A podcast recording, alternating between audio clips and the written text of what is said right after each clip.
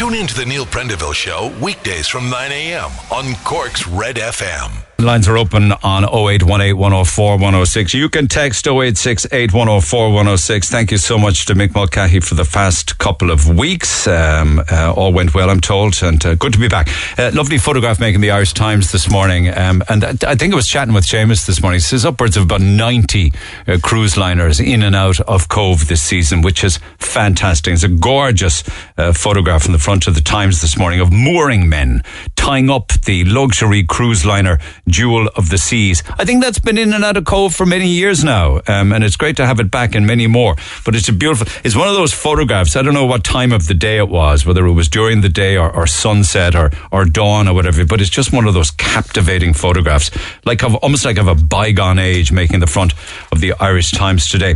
Um, and uh, back in the city, unfortunately, another shooting is reported. The front of the Echo talks uh, of a shooting on the north side. Gardaí and emergency services alerted to an incident shortly before 4 a.m. in the morning uh, over the weekend, a Churchfield shooting. Don't know what was the reason behind it, uh, but gun crime is becoming more and more prevalent in Irish society now. I know knife crime is, and I talk about that a lot, uh, but uh, this is a man in his 20s who's been shot, and people on the north side are on high alert, not for the first time with these kind of issues. We should also be very high on alert with regards to how City Council spends taxpayers' money. Now, in fairness to Ann Doherty, she punched back on a few of the observations or criticisms, if you like, that were made by the auditors of the accounts of Cork City Council.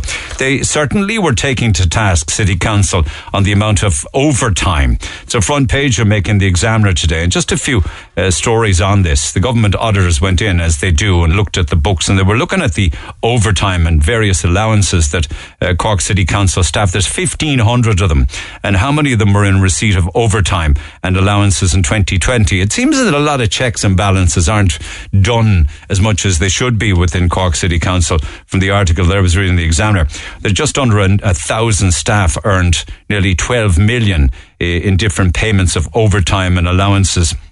Uh, in that given year, and some were receiving over 20,000 in overtime and allowances. I'm not for a moment suggesting that the overtime wasn't warranted. They also went on then to talk about criticism uh, of, you know, d- paperwork or documenting business cases for things like the 74 electric vehicles that were bought by Cork City Council in 2020. And one final one that was close to our own hearts when they were bought and installed, these so-called robot trees, what cost us 404,000 euro. Well, the auditors were very um, critical about that. They criticized the fact that there was no assessment as to actual value for money as to why they bought these uh, five robot trees and put them on Patrick Street and Grand Parade.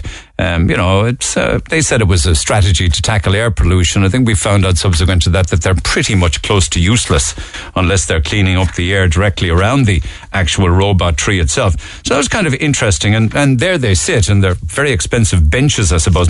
Another thing that I certainly don't have any problem if the Garda Síochána want to go and buy drones uh, to put in the air. I mean, many people might say, hang on a second, what about GDPR and what about people's rights to privacy and data protection? I understand all of that, but I think in, in my world anyway, if you're not breaking the law, you should have no fear of the law. And if it makes the Gardaí's job easier, uh, so be it.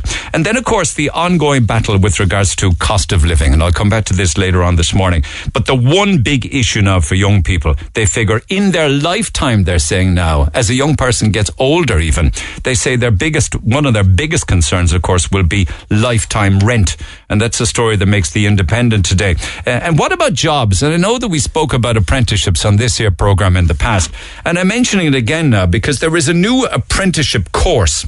Uh, the first apprenticeship course for bar staff and bar managers and people who want to work behind the bar has been started down in Limerick. I think it might be a Griffith College course.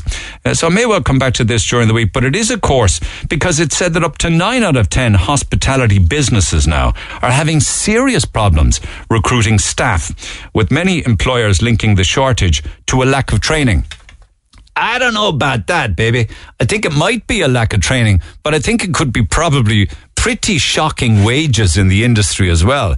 And that's one of the reasons. And you could say that it's not linked enough to tipping and that the tipping culture here isn't good enough with regards to getting people to work in hospitality.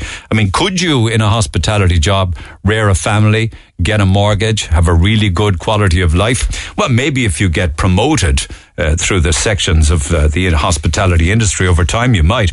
But it seems to be one of the reasons why people stay out of hospitality. Not so much lack of training, but bad wages. Um, and again, this is interesting because they're talking about buses, they're talking about trains, they're talking about the Luas, but they're talking about our buses and trains as well. And the issues regarding uh, what's plaguing uh, the running of public service vehicles in this country. Apparently, stone throwing at buses and trams and trains uh, and the amount of malicious damage that's done to them, leading, of course, to sometimes buses being pulled off routes or trains having to be taken off uh, tracks to actually have repair work done to them. Um, one of the big issues, apparently, that I didn't know of before was um, what they call international graffiti criminals. I wonder what that's about, where they actually graffitiize that's probably a Neil Prendeville word that I've just made up. Graffitiize um, buses or trains um, for social media hits, tagging and things like that. So on top of the stone throwing are the um, you know antisocial behaviour on trains. Or the drinking, or the fact that it's being used, the Cork Dublin train as a as as a, as, as a way of drug muling uh, heroin and cocaine into the community community as well. Social media hits for graffiti as well, um, and then on to uh, our roads. Um, and you may have noticed, uh, actually, something we did on the air about six weeks ago, and we compared the cost of car rental uh, in in Cork. Uh, it was just through the roof. Absolutely ridiculous. But they're now saying, uh, according to the Mail this morning, that tourists coming into the country are getting as big a fright as Irish people are trying to rent a car.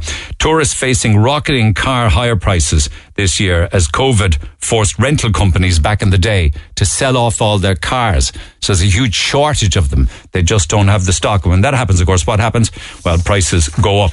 Uh, more on that throughout the course of the morning because a very sad story to tell overseas of a car rental couple I must remember to tell you that, but I'll come back to it a little later on. But you know what, the regards to mar- marriage uh, age differences, it's very much accepted in Hollywood to have a huge, big age gap between you know people who get married. I think by and large, it's older men in Hollywood marrying younger women. I don't know if it's as acceptable for an older woman to marry a younger man as it seems to be for an older man to marry a younger woman. But they're saying in the mail this morning that in Ireland over the past 20 years, there's figures out now showing that men are nine times more likely uh, to marry wives 10 or more years younger than them compared to women which sounds to me as if it's very unfair on women. Then there are other stories in the in the papers today that deal with other issues involving our relationship with alcohol, issues involving elder abuse for the elderly, which I'll come back to throughout the course of the morning. But one of the stories over the weekend, which I have to admit I wasn't across because I wasn't around for Ireland not getting into uh, the Eurovision, but I think everybody is really annoyed and angry about that because it was a damn good song. Uh, here's a clip.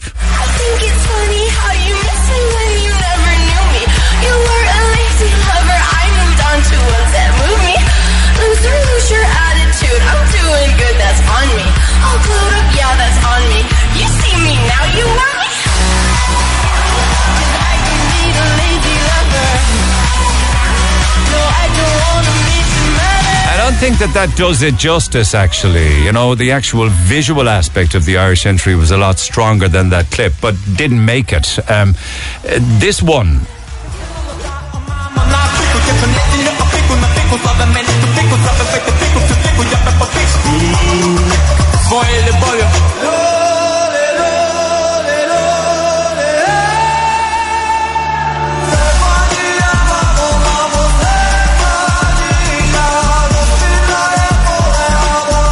Ukraine entry. And if there wasn't a war in Ukraine and the devastation of that country, this would have won.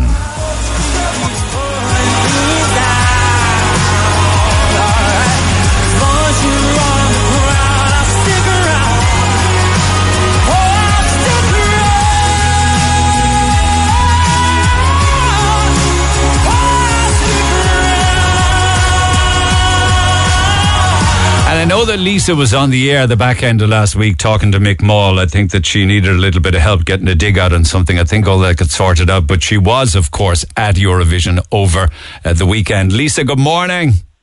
Good morning. How are you? I'm great. Now, when just just recap for me because I wasn't around at the time. But when did you go over? Um, we went over Thursday and we went to the final, the semi-final uh, too on Thursday evening. So we got to see Brooke live, and she was outstanding. That clip didn't do her justice. No, they're only all. little clips. No, I know that. I, I appreciate that. I appreciate that. You didn't get to talk to the lads on Friday after that, did you? No, um, no. Oh, Okay, God, Friday okay. morning was a no-go. Let's be honest. Um, Should I should did- I ask you why? Ah, no, we, we went and had a couple of uh, drinks, commiserations, but we did get we did get a selfie with Marty, the main man, on Thursday evening, and we met Brooke yesterday. We we were actually randomly went into a pub to go and watch the final, get sitting beside her best friends from Derry, and she arrived in, and the pub went insane for her, like actually crazy. did you get to chat Yeah. with her? Yeah, we did. Yeah, she was she was really nice. She's really lovely. I mean, she was like she obviously she was like a bit devastated. I mean, I'm sorry, but she deserved to go through over Serbia, definitely. But um yeah, but the consensus in the pub was actually Spain, Sweden, and the UK to win. That, Okay. that was the consensus by everyone. We Did were it? I mean, with uh, because I was chatting with because my wife and I were chatting about it, and, and we kind of we kind of knew at least twenty four hours before the final that Ukraine were going to win anyway. Did did you guys not feel that? Um, we kind of were like, yeah, okay, that, that's the kind of consensus, but they don't deserve to. Nothing, nothing against. I'm really stand with Ukraine and everything else, but we felt that the better songs were from everyone we spoke to.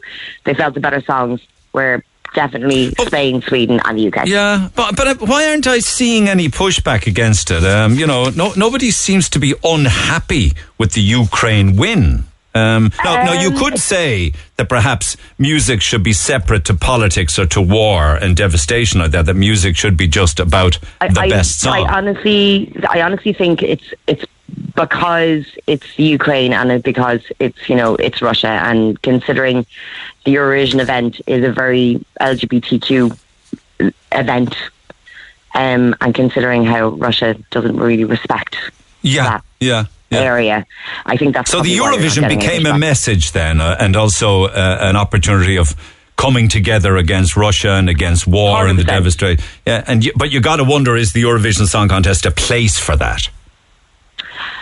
Well, look, if music brings us together and Yeah. it's the one thing, and I mean, I gotta say, if anyone is, if, if anyone is even wondering about going to Eurovision, you should definitely, definitely go. Did you get the into the thing. finals?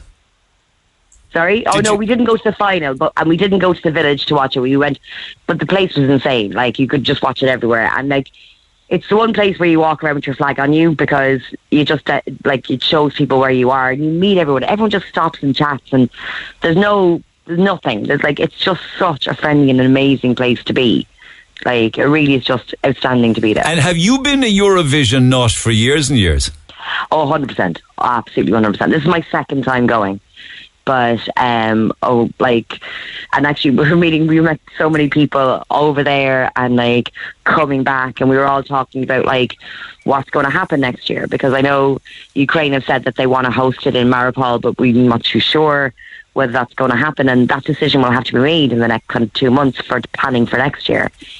So then the conversation is about will it be held? Where will it be held? Will it go to the UK or will it go to Poland? Yeah, So, yeah, yeah, you know? yeah. Was there were there issues with regards to irregular voting?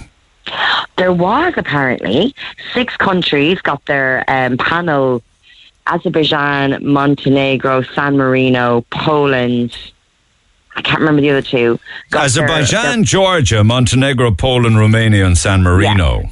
so the the voting the the company that basically char- check the voting um they basically noted irregular voting so they pulled their panel votes not the text votes the panel votes the judge votes Yeah. and they did, did they did an aggregated vote compared meaning they looked at countries of similar size which normally do similar voting and they did an aggregated result for those six countries and their the panel votes were removed from their countries And did that affect us?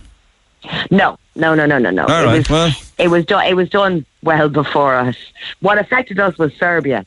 I don't understand how that song did so well, but there But we go. isn't it about countries voting for each other, right? Block voting. That's always the, been the, the criticism of it, right? Look, look you, you could say that about like you, you could say that about Western Europe. You could say that about Eastern Europe. I mean, the reali- the reality is, like whatever with the panel judges, it's the text voting that changes everything now. Oh, And it's text now. So, like, yeah. Well, it's, you can. There's an app now, isn't there?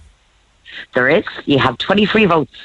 Um, but it's the text voting, which is the people. And we can't vote for our own country, which is fair enough. So it means other countries can't vote for their own country. But it's the text vote that changes everything. Oh, automatically. So it's the people speaking. I mean, to be honest with you, in the arena tonight, San Marino got such an amazing response, and so did we. We were convinced But what? we why- were going through. Yeah, but why in the name of God would I get 20 votes? Why can't I just get one? I don't know. The actress gives you 20 votes. You can vote for 20 countries. Okay, but you don't. You can't vote for the same country 20 times. Uh, I don't think so. All right. Okay. And and so. did Marty? Did Marty have anything to say about? Uh, Oh, he was disgusted. He was disgusted. Oh, he, he like we were like, what the hell? And he was like disgusted. He was like, I'm disgusted. She did amazing. We were like, I know. So yeah, no, he was he was like, no, he wasn't happy. He wasn't happy, bunny. Like, But at least, we, yeah. Well, I mean, wh- when are we going to get into the finals of Eurovision ever again? When was the last time we were actually in a final of Eurovision? uh, wasn't that? Hold on. Um, wasn't last what year was like or the year before? Was it? oh, it was the song together. Um, When are we going to win it again? oh God. What's it going know. to take? What's it going to take to win it again? I don't know. Do we? Do we? Do we? I, I honestly, I honestly don't know. I don't know. We deserve to get through to the final. Like we did, we did deserve to get through to the final. I'm disgusted um, that we didn't get through. So I'm not sure. I'm not sure. And to be honest with you, Wonder I'm what people. like- I mean, I just you know, I know this was a huge hug for Ukraine. I get all of that. I really do. And there's going to be issues as to whether or not they'll be able to host it, whether this bloody war is still going on next year. But you got to wonder about all of the countries who actually sent entries to Eurovision. Should they have bothered at all? Uh, because it seemed to me as a fait accompli that they were just going to win anyway. Ah, but look, come on. It's not about if you if you see if you if you actually saw it and saw the work that goes into it, and it's just it's not even just about like kind of the winning or whatever. It's literally the taking part, and I know that sounds very trite, but it is because it just brings every country together. And It, it, it, it does, for it. but it but it doesn't mean the best song won though. I would agree with you on that one. But like, look, everyone, like I have to say, everyone literally when they announced it, even though we were surrounded by Spanish and surrounded by English and Swedish, um, everyone gave them a standing ovation, and we're like, yeah, okay, Yeah, fair yeah, enough. I understand that. You know what I mean? understand all of that. Yeah. But it's it's the atmosphere, and it's the fact that there's no. There's nothing to worry about. Like everyone just gets on, and it's just the most amazing atmosphere Yeah, ever. yeah. Last time we won Eurovision was '96 with Eimear Quinn, uh, The Voice, wasn't it? Uh, it's Yeah, costing it's costing us over 300 grand to send an entrant and a team to Eurovision. The lads did a poll apparently on Twitter saying, should we just not? Should we stay in or should we just pull out of it completely? 61% of people said no, it costs too much and we shouldn't stay in. Yeah. Marty went over on a Ryanair flight. Didn't cost that much. And I know Well, that because we were talking to him. Well, fair play to No. Marty. You know? Well, there was another 299,970 euro spent somewhere outside Well, of well, it Mar- wasn't on outside of Marty's Marty's flight, 30 telling euro. Ryanair flight. All right, when are you home? We actually arrived back last night. Oh, did you? Yes, yes. And so can say big hello to Lindsay who went back to work this morning, bless her. All right. And um, And what were yeah. you missing Oh, last week that the lads had to find for you? Oh God, I'd ordered stuff from um, stuff to bring with me, clothing and stuff, and yeah, it had been in Cork since the twenty eighth of April. Was and it was it Eurovision-y kind of clothing? it was all, uh, literally everything was orange or red. so I was like, um, yeah. So yeah. Look, there was a plan. What can I say, Neil? There was a plan. All right. Well, at least you got to wear the gear, didn't you? Absolutely, I did indeed. Oh, and by the way, I, I got given out to the last week about this. Can you big, say a big hello to Abina in the Maldron Hotel, Shandon? I know you gave her a happy birthday message. morning before. in Bina, the Maldron Hotel in Shandon. Then, all right. Thank you so much. Look Lee. after yourself. Thanks for taking the call, Lisa. Talk to you No next year about Eurovision, wherever it may be. All right. Absolutely, Neil. We'll make Good it luck, good luck. Take Cheers. care. Take care. Bye. Talk to Neil Prendeville now. 0818 104 106. You better believe it. Red FM. And you can text 0868 104 106. I want to say thanks to James Toomey from the Boys and Girls of Knockup because he shared with me a video from the Ballincollig bypass going west, you know, as if you're heading towards Ovens and Macroom way. Uh, this isn't the first time that I've seen a car going the wrong way on a dual carriageway. James, good morning. Good morning. How are you? Man, this that was scary because it's a very, very long clip. What's the backstory to this? Is it was it an SUV or what?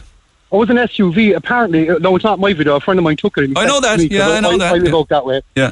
Well, he said it was a, a gentleman. He, he reckons he was a farmer. You know, dressed like a farmer with a cat and everything. Yeah. So apparently, he came off. The, um, he's not sure where he came off.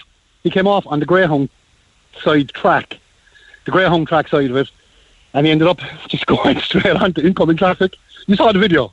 Like you, You can so- actually you can actually get off the slips or the roundabouts and down the slips onto the wrong actually, way, yeah, can you? Absolutely. Yeah, yeah, yeah. Because I initially I posted it. I posted it thinking that he came in from the EMC side of it. Yeah. He came in from Macroom because that, that's what I picked up off my friend. Because some years ago, myself and my wife were heading into Cork City because we live out in Aherla, and we were coming in that way. We were driving behind a blue um, Chiquinta, I think that's what they call him. Yeah. And this guy went right by EMC and took off down the other side. We were just driving next to him, and trying to wave and beep at him. But but this one on Sunday, this was yesterday afternoon, wasn't it? That's right, yeah, about Okay. 22. Okay. And are there cars flashing at him to stop? Yeah, well, no. To be fair, my friends, my friends talking over, I had to delete it because his, his language was choice, you know. Yeah. But, Can imagine? so, Yeah. he was helping them blind. Yeah, but they were flashing him. I think apparently he, what he said at the end of it, there was um, an Arctic lorry pulled in and stopped. It's in the clip at the end of it. He said he Saw stopped it. and he tried to get your man off. Yeah, Yeah. I, I No. think it's I think it's when the big Arctic kind of veers and stops that the SUV guy then just re- actually realizes only then that he's going Yeah, the wrong yeah. way on a dual carriageway. yeah, yeah, yeah. But you see where he was speeding. Then at one point he put the boot down. He was definitely going 60, 70. You know, And he's in the fast lane. And in the fast lane, yeah, exactly. Like I mean, but um, yeah, it, it was mental. Like um, like my friend initially said he thought your man was trying to commit suicide. Good he said, God. He said, he said he saw the Arctic on, on the thing. Oh said, my God, that speeding up." never came That- into my he- head for a moment. That's oh my. what he thought initially, you know, because that's when he, he goes off effing and swearing and blind, you know, my F, you know, God, everything, you know. What happened? but, of uh, course, your your buddy couldn't stick around because he's he's he's a passenger in a car that's moving. But like, what happened? You don't know what happened next. Like, do we you, don't know. So obviously, like like my friend was next to him for a point, but he obviously slowed down because my friend passed him out. Then you know he went past him. You know, Have you ever seen But, that yeah. before? Because I have. I, I came up against it once going to Shannon to catch a plane. You know the tunnel as you're heading for Shannon. I do. Yeah, a little a little Nissan Micra came out of the tunnel against me, going the wrong way. I, I thought I was. Going, I nearly had a fucking heart attack. I couldn't believe this. Absolutely. And I could see, I could see the elderly woman in the driving seat coming against me. Yeah. I nearly died. You would, yeah. No, it's just, it's just scary. No, I, I've never, I've never experienced any of that. But like I said, that day with my wife, we were heading to town. This guy went up the wrong way. You know, we just couldn't believe it. But look, I, I don't know. Maybe it needs to be signposted better for maybe elderly people or, you know, I don't know, um, uh, tourists. You know, You didn't get a reg of that SUV or anyone? No, I mean, was he local or over maybe? nobody got. No, he did. He did ring the guards. It's the same guy, you know. But um, I, I, I think a lot of people rang the guards that day. You know, yesterday. Could But, uh, I don't know the outcome of it. To be honest with you, I'd love to know what happened. Well, d- well, I can tell you the outcome of it was that nobody was hurt or killed, which Nobody is a good was thing. hurt. Exactly. Mother exactly. of God Almighty, Yeah. crazy stuff. Absolutely Yeah, right. because I, I, I, I had it up and there were people giving out about the recording and how you said that that's all you got to give out about. Said there's a guy driving there potentially could kill a, wipe out a family. And this is what you're arguing with me over. Ah, you, know, you mean you're going you're going to get that? I mean, there's Oh, always you going to are. be criticism of people, you know, taking Yeah. video clips and moving vehicles or whatever. That's I'm not here to be anybody's judge or jury here. I'm just I just want to talk about a story that could have ended up in the killing of a person. Or a family, or, an, Or a family, or, yeah. or a Exactly. multiple crash with multiple injuries that was avoided, Absolutely. without a doubt. Look, thank God it ended well anyway. So All right, James, appreciate it, my man. Thanks for that. Thanks That's, for uh, yesterday wake up, yeah. afternoon. You would have, you get the. I mean, you get such a fright, wouldn't you? If you came like it happened to me, and I never forget it at the time. You know, I was talking earlier on this morning about uh, about car rentals. Um, there's so much choice now with regards to rental and ca- rental uh, car rentals overseas, but you have to be very, very careful. I mean, it's very expensive here now. I was telling you there's a, a lack of stock because a lot of car hire companies sold off all of their cars because nobody was hiring cars during the during the pandemic when everything was shut down. They, they, at least they're saying now that's why they've got so expensive. There's a shortage of it. But if you go overseas, there are so many choices now uh, for car rental. You can go for the big guys, your Avis and your Hertz and your Europcar and, and things like that. Or you can go for the smaller companies where you get it much, much cheaper. You have to be very careful with the smaller ones because they put all sorts of different uh, little um, uh, sidebars on the policy, the amount of you know kilometers that you can drive, you know the uh, extra insurance that they want you to take, and all that kind of thing. But you can, if you're smart about it, uh, get to rent a car for 80 or 90 euro for a week. And that could be in Spain or Portugal or, uh, so the case was me was, was, was in Spain. Um, but I saw a very sad thing happen actually, uh, with, uh, a, a couple, man and a woman from Scotland when I got into, uh, Alicante airport last week. I was picking up my car for the first time. Uh, I went with um, one of the, the smaller companies, right? Um, Gold, G O L D, because a buddy of mine told me, you know, that you know that there's different things you can do to get the keep the price down. One of them is to take out X. If you're heading off on your holidays, this may be of interest to you. Um, if you're going overseas and you're going to be renting a car, you can take out an insurance policy that will cost you 50 euro a month. Sorry, 50 euro a year to take out. Uh, it's an excess that you pay for. It's a premium of 50 euro a year. Um, and you pay the 50 euro and it covers you for 12 months in all car rentals. So if you have a bang or if you have a crash or you scratch the car or whatever the case may be, and the car insurance company starts to give you grief and wants to keep your security deposit, and in some cases that could be upwards of 1200 euro that they lock in on your credit card. You know, that's a lot of money. Um, the excess policy that you have for 50 euro a year will actually pay that out to you. They'll refund it to you. So I think it's a great, it's a great thing. Very handy. So it takes that worry out of your mind.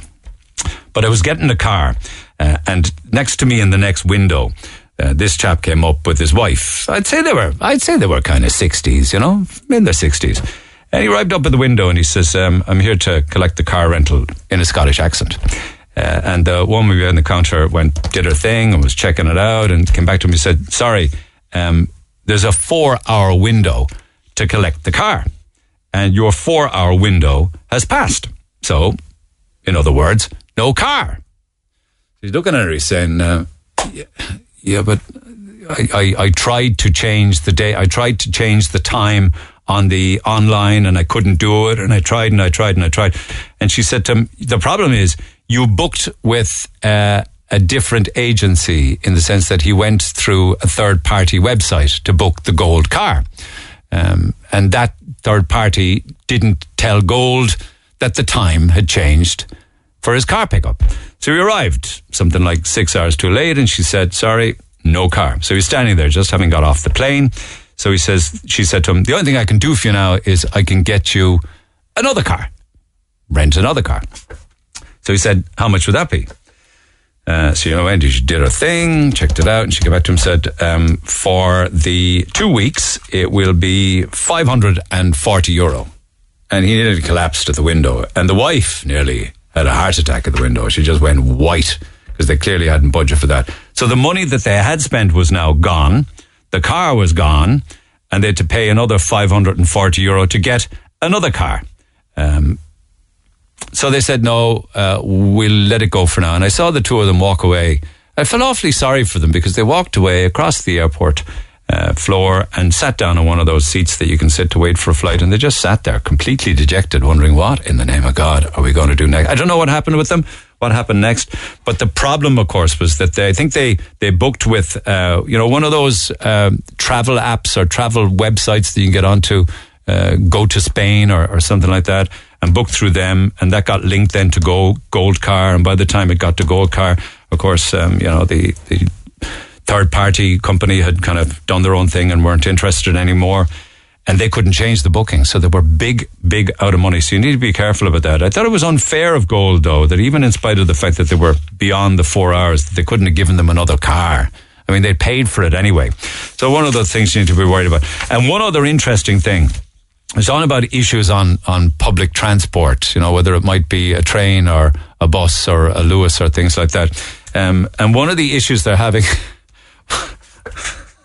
one of the issues they're having apparently in Ireland is um, fare dodgers.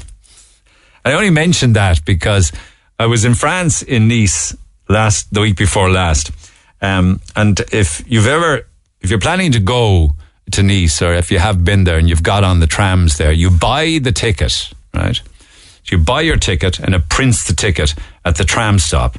You get on the tram and then you have to validate the ticket. Don't ask me why. You've bought the ticket. That should be enough. I get it. But you have to get on the tram. You have to put it into this machine that goes clickety ba, clickety ba, and then you have the ticket validated. So I forgot to do that, right? So I mean, two tickets cost me one euro fifty each, three euro. Forget to do it. Coming from the airport. Um, two stops later, the train, the tram stops, and on get six, right, uniformed tram police checking tickets. So everybody's handing the tickets, and I hand my ticket and hand to him. He says, "Not validated." He says to me. I said, "No, I bought the ticket." He says, "Not validated. Machine. You must validate." I said, "Oh, I'll, I'll do it." Oh no, no. He says, "No, it's too late for that." He says, "You must get off at me at the next stop." So I said, oh. "Anyway, tram stops at the next stop. Um, doors open." Uh, we get out, myself and Paula, standing on the platform, mortified with these uniformed tram police. They just looked like regular cops, except they didn't have guns. So, um, started asking for um, identification, started asking for passports, stuff like none of which I had on me actually. And then said, it's 40 euro each. Fine. I said, we're tourists. Like, you give us a break, will you? We're tourists. I just, I just forgot to do it. I bought 40 euro each. So I said, come on, there's got to be some better way of doing this. Like, let me offer the warning. He said, I tell you what, he say, I tell you, he says, what we'll do is we'll call the police, French police. You know what I mean? Messing with them fellas, like they do have the guns. Like they don't take any prisoners if they come along. He says we call the police. He says, uh, and then you go to a police station, but the fine will go from 40 euro each to 260 euro each.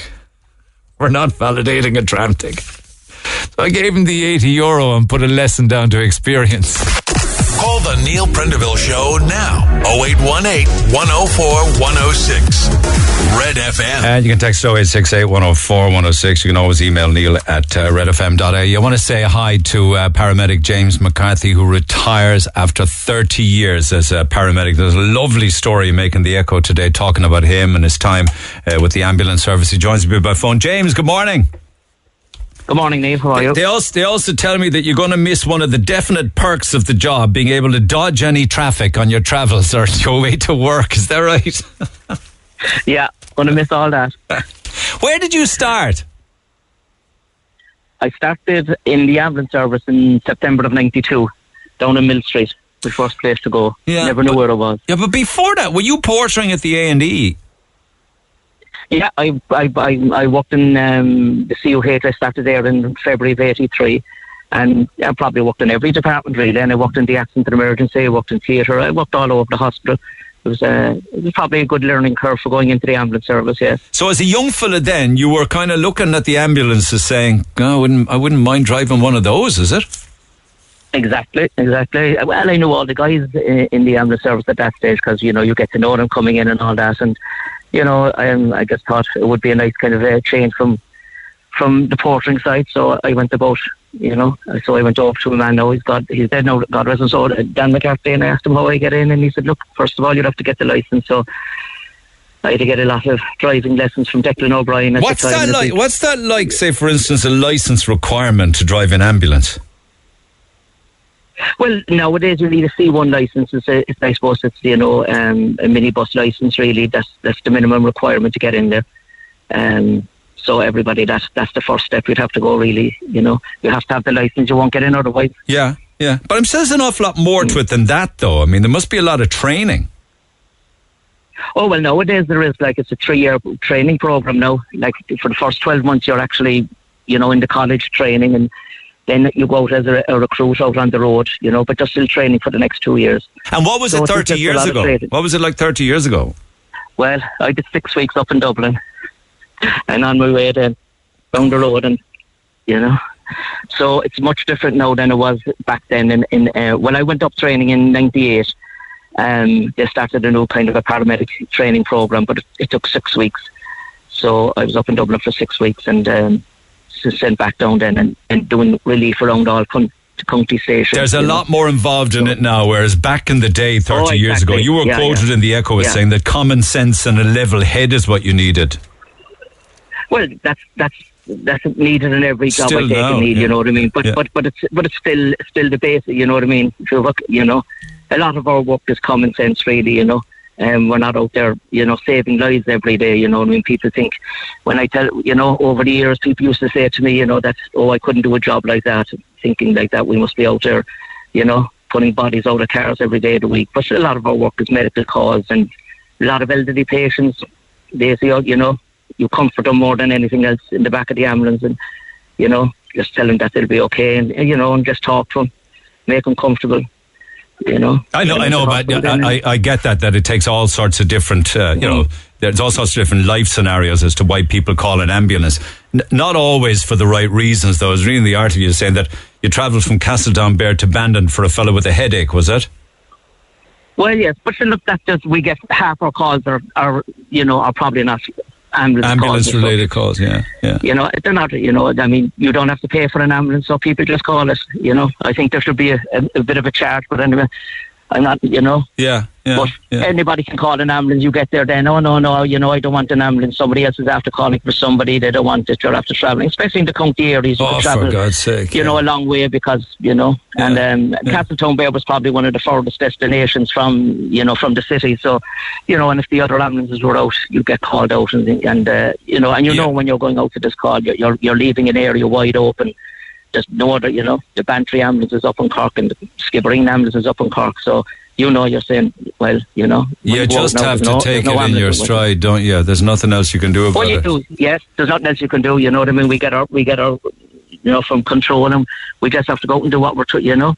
But um, it's it's a shame really that people do abuse the ambulance service at times because people that genuinely need it then, and you do hear of cases sometimes where you know when you when you live in areas, you know, as remote as Castletownbere and these places, you hear of people that were looking for an ambulance and they were waiting, you know, an hour or two for the ambulance. You know, I, You know, like that and they're, ver- and they're very valid calls. But why, why isn't there a system where, you know, that ambulance control or base would say to your man with the headache, "I'm not sending an ambulance for you. You have a headache. Go to the chemist." You know what I mean? Yeah, Common I don't know. The, I don't know the answer to that question, but I don't think they can. I think everybody, you know, everybody's entitled to an ambulance, and I take it if you ring for an ambulance on a nine nine nine line, you, you know, you're going to get one. Oh, it's not. It's not. It's No, not kind of.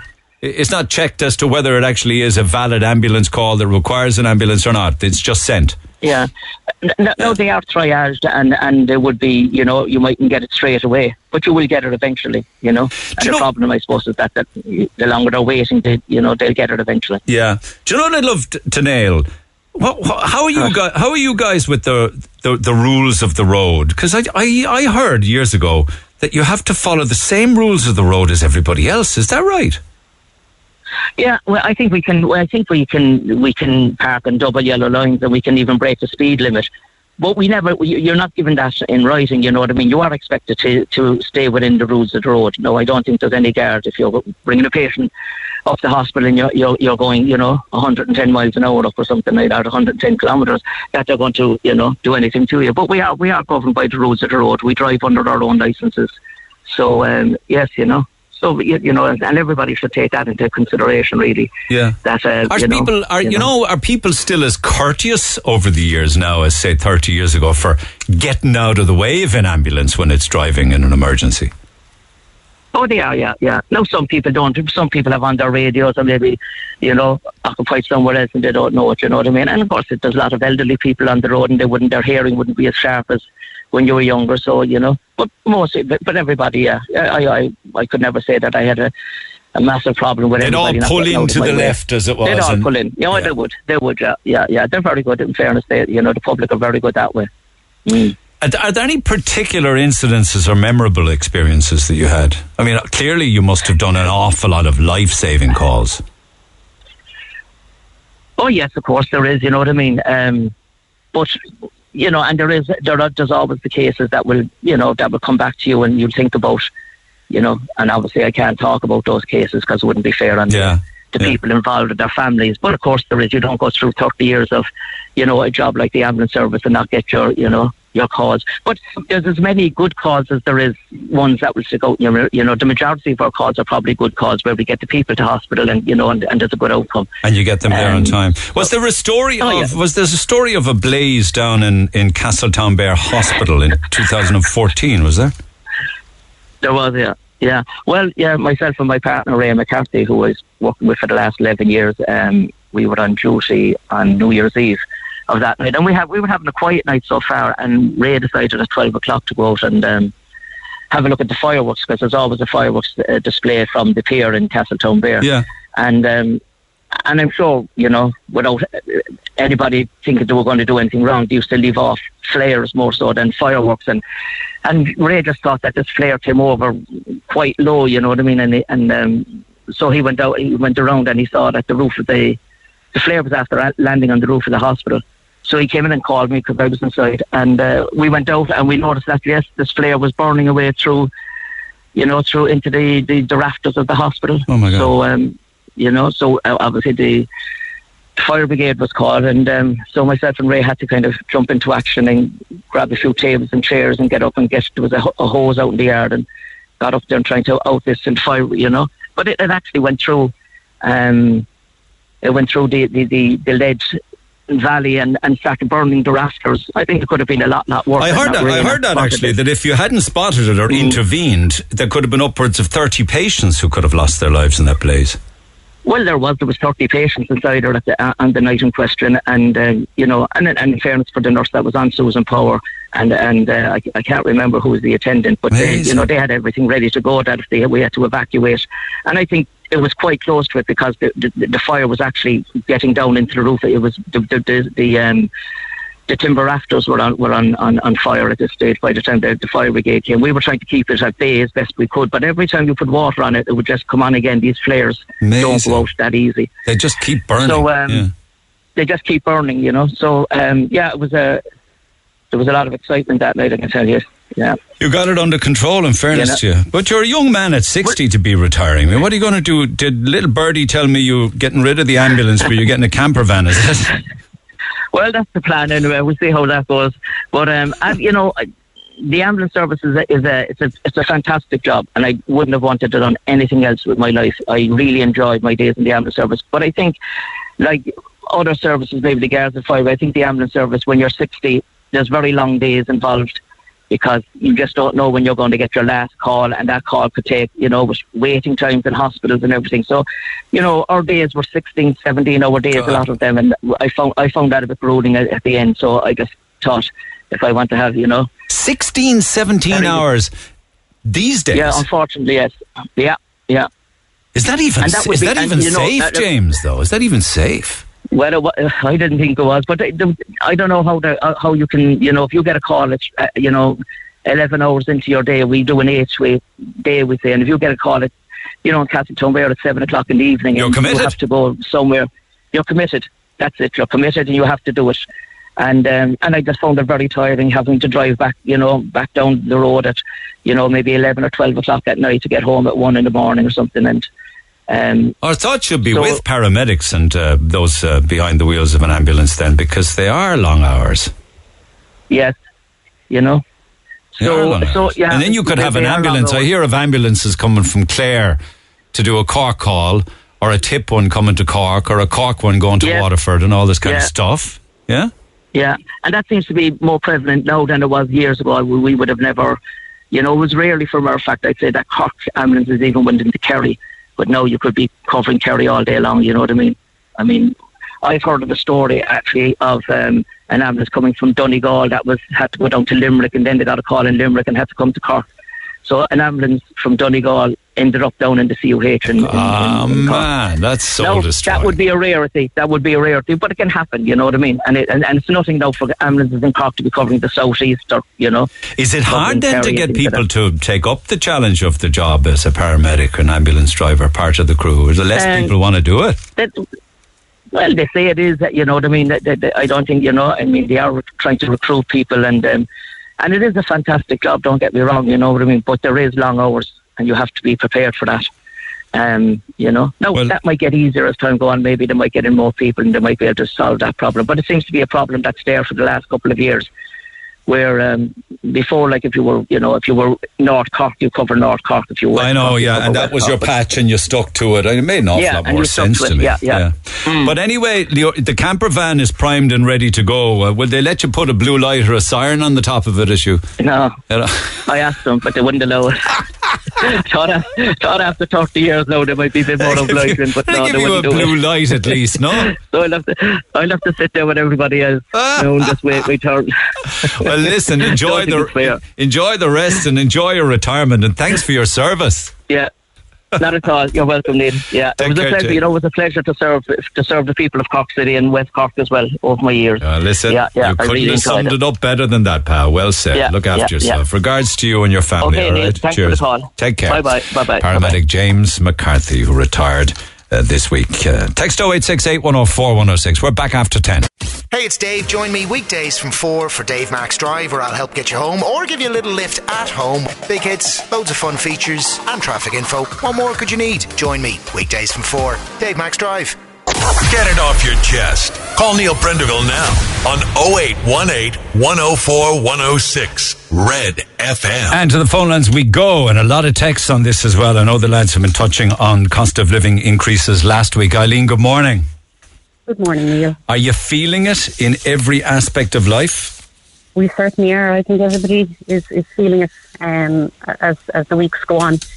Um, I suppose I commented on the post that was on your Facebook page earlier today because Post being, and, Um, th- and this was the post. How is the cost of living affecting you and your family? According to the latest stats, they talk about inflation, they talk about energy, fuel, food, highest now in 22 years. Med, m- meat, bread, cereals, cheese, eggs, all up in price. People are dipping into their savings now, their nest eggs to pay their bills. They're choosing between food and heating the home. That kind of stuff, wasn't it? Definitely, yeah. Um, and again, as I said, everybody is being hit, but um, in in my experience here locally, I'm living in Castlemartyr in East Cork, and it is like the majority of working families that are being hit, where both or one parent is out working, um, and it's just never ending. You know, the the increase of fuel um, going to and from work, the cost of childcare. Um, there's talks now of increases in property tax, mortgage inflation, everything. Um, and again, it's it's it's middle income earners that are, are getting the brunt of it. Um, so what I was saying is every single year we have, have media reports in relation to school costs. This year I think is going to impact on people more than it ever has, um, with little or no intervention again from the government. When you're adding up the cost of school, this is a school going child going to primary or secondary, is it? That's correct. Well, both my own children are in primary school at the moment. Okay, because Zurich Um, said you're telling me that Zurich said that it's, uh, it's thirteen hundred a year in a survey they did. Is it? That's correct, and it's it's increased by 200 euro. So that that survey would have covered the school return of last September, September 2021, and it had increased by 200 euro. So for September 2022, um, what are the costs that we're going to see increasing Thirteen hundred per child. Is it in primary? Between primary and secondary? Um, as I said, I can give a kind of a brief down breakdown. Would you in mind if you wouldn't mind doing that? Yeah. yeah, that's sure. So for my children, um, the uniforms, they are crested uniforms. You know, they're not the non-generic items that you can buy in Dunnes Stores or anywhere else like that. So Should be. They have both a formal uniform and a tracksuit. So per child, for one one one tracksuit and one formal uniform is about approximately 140 140 euro per child. So that's Um, what's that? Is that a is that let's say is that a pants, a jumper, and a Yes, shirt? so it, it's it's a pants. Um, fair enough. You can buy the trousers. Uh, they're grey, so you could buy them in Dunnes Stores or Marks and Spencers or whatever. You have a, a crested jumper, um, that can only be purchased in one shop in Midleton. Right. You have a red shirt, um, which can't be a red shirt can't be purchased in any outlet in Ireland. A red shirt. Um, a red shirt, yes. So those shirts range from 13 euro up to 17 euro, depending on the size. Okay, okay, so You 140 a child, okay. About 140. per Is that including shoes, no? No, so that's literally just the uniform. So you can then go on to books because our school has a partial book scheme, but there's still certain books that need to be purchased, which would be once only workbooks. Um, now, again, I know the Department of Education had issued instructions to all schools that schools that workbooks shouldn't be used, but a lot of schools continue to use. Are workbooks, things you- that the kids write in. That's correct, Okay. but they can only be used once. Right, yeah. So some of the books are on a work are on a book rental scheme. Yeah, So those ones, the workbooks wouldn't be because they, yeah, they've, they've already been written in. Yeah, okay, go ahead. Yeah. So then you're looking at shoes. Um, so as I said, children are going to go through quite a lot of shoes during the year. So you're going to need one pair of shoes for the formal uniform, of runners for their tracksuit day. So I suppose you can average that at about 90 euro, um, roughly, I would think. Um, I wouldn't spend ninety. I wouldn't spend ninety euro on shoes myself. Surely, be the God, you can get cheaper shoes than that.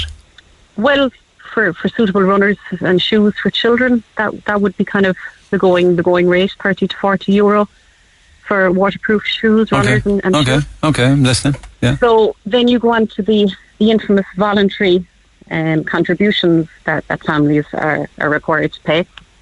Um, again, voluntary is the word, but quite often they're not. But what we have seen, um, especially last year, is that voluntary contributions are being tied into book schemes. So if you don't pay the contribution, you don't get the book. How much is the contribution? Um, our school will range from anything from 50 up to, so I suppose over the years, um, my children, for my children, I've paid 60, 65, 40. Again, it depends on the class that they're in because these contributions will include things like art and craft, pupil insurance, photocopying, a homework journal, which again is, is a completely pointless item as far as I'm concerned. You'll have online programs and things like that, so that's what the And if you don't pay that contribution, you don't get the book scheme. Okay. All right. That's what a lot of schools are doing now. Okay, yes, so we're, we're we're adding up nicely there. Go ahead. so um, as I suppose then you have your, your coats and, and your school bags and things to get to get the children back to school. Again, they'll vary.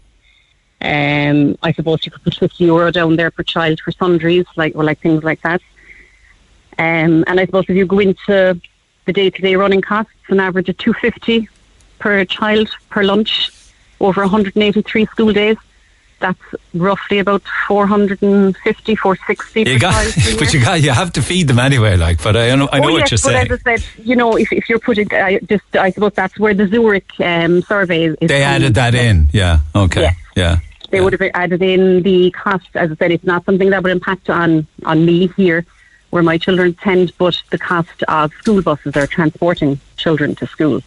That would be um, something that would also be added in. So that's where Zurich are getting their their, their. Thirteen hundred per primary child. Yeah, so per year. Then yeah. you're looking at um, So like clothing, events lunches, books, school supplies, uh, voluntary contributions, shoes, Mm-hmm. transport, etc., etc. They come in at a lifetime cost to a primary child, a mother or father, whatever the case may be, ten and a half grand for primary. per child. Per, oh yeah, per child. Yeah, yeah, yeah. Yeah. Yeah. So, um, and again, as I said, every single year we visit this, um, but nothing is happening.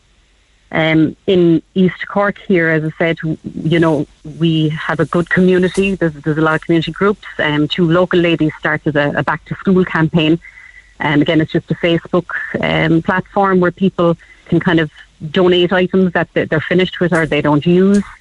Um, I know that local Cork charity, Feed Cork, they do stationery packs for, for families who need them. But really, the National Parents Council um, and the Department of Education really need to, to pull their socks up here.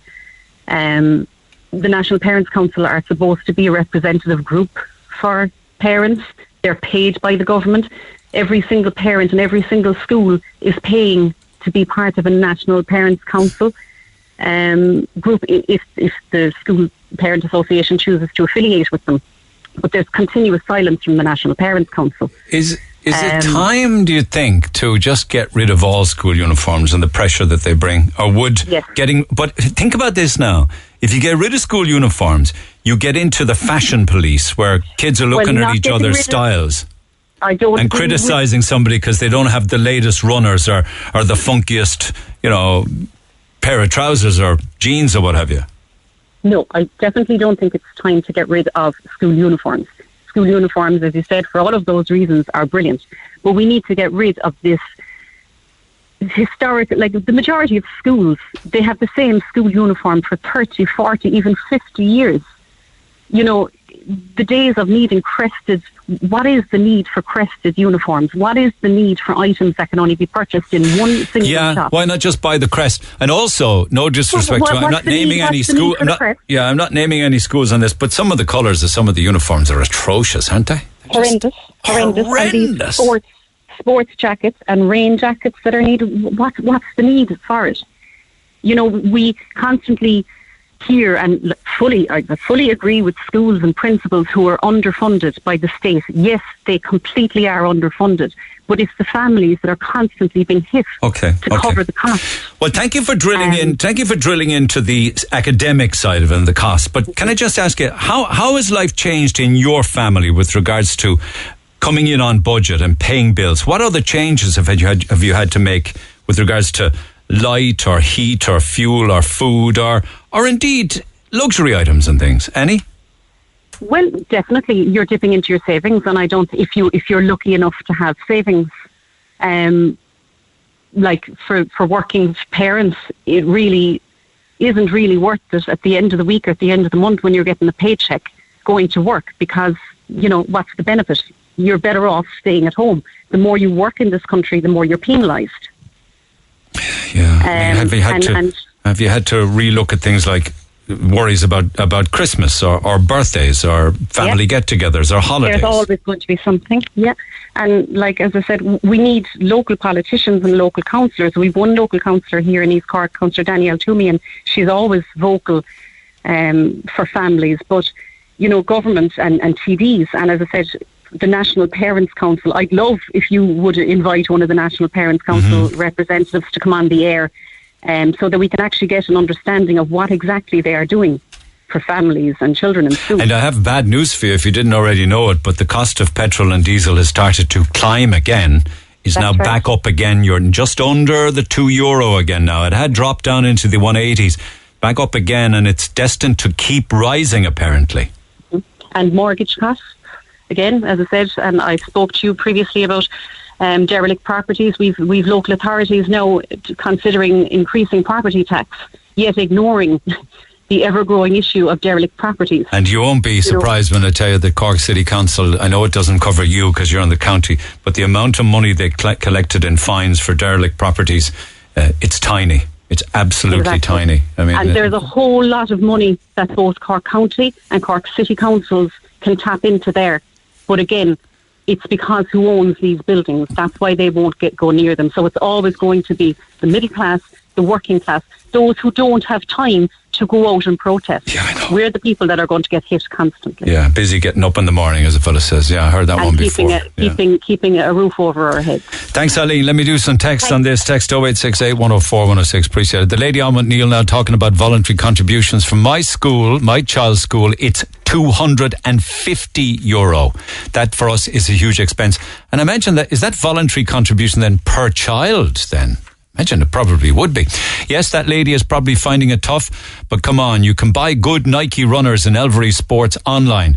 Buy one and get the other at half price. I did it for my twins in fifth class. I got two pairs for 40 euro. You just have to be clever and watch for bargains. Keep those texts coming. Text 0868 104 106. Jim, good morning. Hey, how are you, boy? Good, Welcome my back. man. Thank you. Thank you. Nice to be back. What's on your mind? Uh, just we're just on about properties there and the price of properties and the young people not being able to afford a home. And I, I just felt that maybe there's a government um, policy here to make sure that people stay in rented properties. Um, if you work out, which uh, if the average house is four hundred thousand and you have a mortgage, and we say, for instance, that costs you six hundred thousand in the life of the mortgage over the thirty years. Like the bank doesn't pay pays very little tax in that because they reinvest that money, and so very little goes back to the exchequer. But if you're on the same property, paying the same amount of money in rent over the same period, um, like that's six hundred and twenty thousand, or something like that. Half that at least goes back on tax. So there's, it pays the government now to keep everybody renting. Like the, the government want to be mad now for people to buy houses. There's so much money in it for them, you know. And uh, this money isn't even ring fenced then to go back into. So if you're renting a four hundred thousand euro property. Uh, as opposed to owning it, Or there's no property. tax. There's Or no tax. property. There's no tax in the owning of it. But over 30 years of rental, that 400,000 euro property will cost you 620 grand, oh well, well, or, or approximately no on interest rates and, and, and of which the government take nearly half that in tax. Well, no, if the bank, if the bank, if you have a mortgage, and the bank is, is, is lending the money to you, the bank will reinvest their their profit that they'll make off you in So the yeah, but so the point being that there's tax in it for the government for rental. There's no tax in it for the government. for- Exactly, exactly. You know, Yeah. and and I suppose the other thing we want to really take notice now of is that the government are pushing ahead with all the social housing. You can see it around the place, right? There's nothing but social housing schemes being built, right? And we're leaving behind all the young people again. They're not going to be able to buy houses. We've we, we've ignored them. The, you know, we haven't even done a, a building site. The council haven't put any plans together so that workers can even build their own houses. You know, um, even sites. There's a big site up here now in, in Blackpool, 650 houses going in there, all social housing. Crazy. We're forgetting about the workers. The workers are getting nothing. You know, the young people are getting nothing. So if you go to work in the morning, you're crazy. You won't get a house. So Stay the at home. 650 that are being built, who'll get them? Well, if, oh, what, what you mean to say? Of course, you know well who'll get them. Ukrainians them for the starters. Anyone that you know that's that's not working will qualify for it. Anyone that it, it's social housing. It's it's if you're disabled, you get it. Well, most people will be entitled to it. That's the that's the scheme. But it won't be workers. It won't be the girl that's working in Super Queen or Super Supermax or any of them. It won't be the ordinary worker that's that's that's keeping the whole economy going. They'll get nothing. They won't be able to even raise a child. So are you, are you kind, are you kind of allu- are you kind of alluding that the less you do in this country, the more you'll actually get as a reward? Is that a surprise to you? Um, no, it's, it's it's not a surprise, but I just find that it can it, that can be a very generalized comment. You know, it, it it's not one cap fits all. Sure, it is. It is what it is. You, you, you do know you do know that a proportion of those people in social housing are working. They're on crap wages, but they are working. Exactly. I'm very aware of that as well. But that, there's, there's there's a double issue there. The money is terrible. I mean, the minimum wage. This, this is happening with the nurses, Neil. They're they're double jobbing. We're losing nurses going abroad because they're doing two jobs here, and then they're expected to go to the. They're expected to go to work and, and give it hundred percent. They can't. What would you pay now for a, a three bedroom semi um, in the suburbs or in a satellite village? You'd certainly 300,000, pay 320. Ah, you paid three eighty all day long. Glanmire three eighty, three hundred and eighty You would, grand. you? You would, you? You would, you? You would. But that was- I was looking at- I was looking- unachievable. I was looking at rental prices then because uh, I have some stats on how rent has gone up in the last 10, 10 years. There's a, a three bedroom uh, semi D on the Skehard Road now for rent for 210,000 a month. Uh, the Model Farm Road three bed, uh, 2,300 for rent. So that's, so that's madness. Uh, three bedroom in Blackrock, 1977. Rochestown, 1729. The Lough, a three bed, one bathroom, 1,875 a month. There you go. There's nobody can. No, nobody can pay Isn't that. that so what you're going to end up with? People will be splitting houses. You'll have one family upstairs and one family down. This is like something that was going on in the 50s in the slums in the city. The corporation and the, and the government has brought us right back to that. And they keep telling you we have a great heart. All the foreigners are coming in here. Look after your heart. Look after yourself and your kids first. Yeah, but you know, you know that these foreigners that you go on with, they, they're working here. Listen, And, they, and they're, rent, they're look at renting, the- they might, be, they might be driving up rental properties because they are here, but they are working here and renting properties. Neil, my, my argument is that the government are making no effort on the Irish, none. They're making no effort on the worker, the young worker, but they're making loads of effort on the foreigners. Loads. There's no point you saying to me every time that uh, we got to mind, mind the foreigners and they're working. So is the Irish. You, even, uh, even to be fair, make it a 50-50 basis. We're not even doing that. For rental or for purchase or for free houses? Which? There's no parity for everything, Neil. See, most of the kids are going back home to their mother and father. This is why there's properties coming up for rent. Look at you. You know, kids who are 25, they're going back, even 30, they're going back. Or if they get married, they're going back to their parents' house. That's leaving. a, it's a, a silent cry. Like, uh, we're, we're in crisis in this country with housing and, and, and with the government and their response to the young people. There's a humanitarian crisis in houses here for our own Irish, and it's been ignored by the government. Are we crazy? Look, the men are going to do nothing here unless the women get out on the street and stand up. They won't be able to feed their families or raise their families. The men are useless. It's up to the women to sort us out. Men are useless. Get women to sort it out. Okay. As uh, there's an interesting by story to this. Actually, you talk about um, uh, sons and daughters going back to live with parents. There's an article in the Echo today from OSS. You know the one-stop uh, shop for domestic violence, Mary Crilly's Yep. organisation. The Echo Yep. article said that they are um, sending out a warning that the housing crisis is contributing to elder abuse because they're dealing with elderly people who are being subjected to very poor treatment at the hands of their adult children who've gone back to live with them. That's pretty frightening.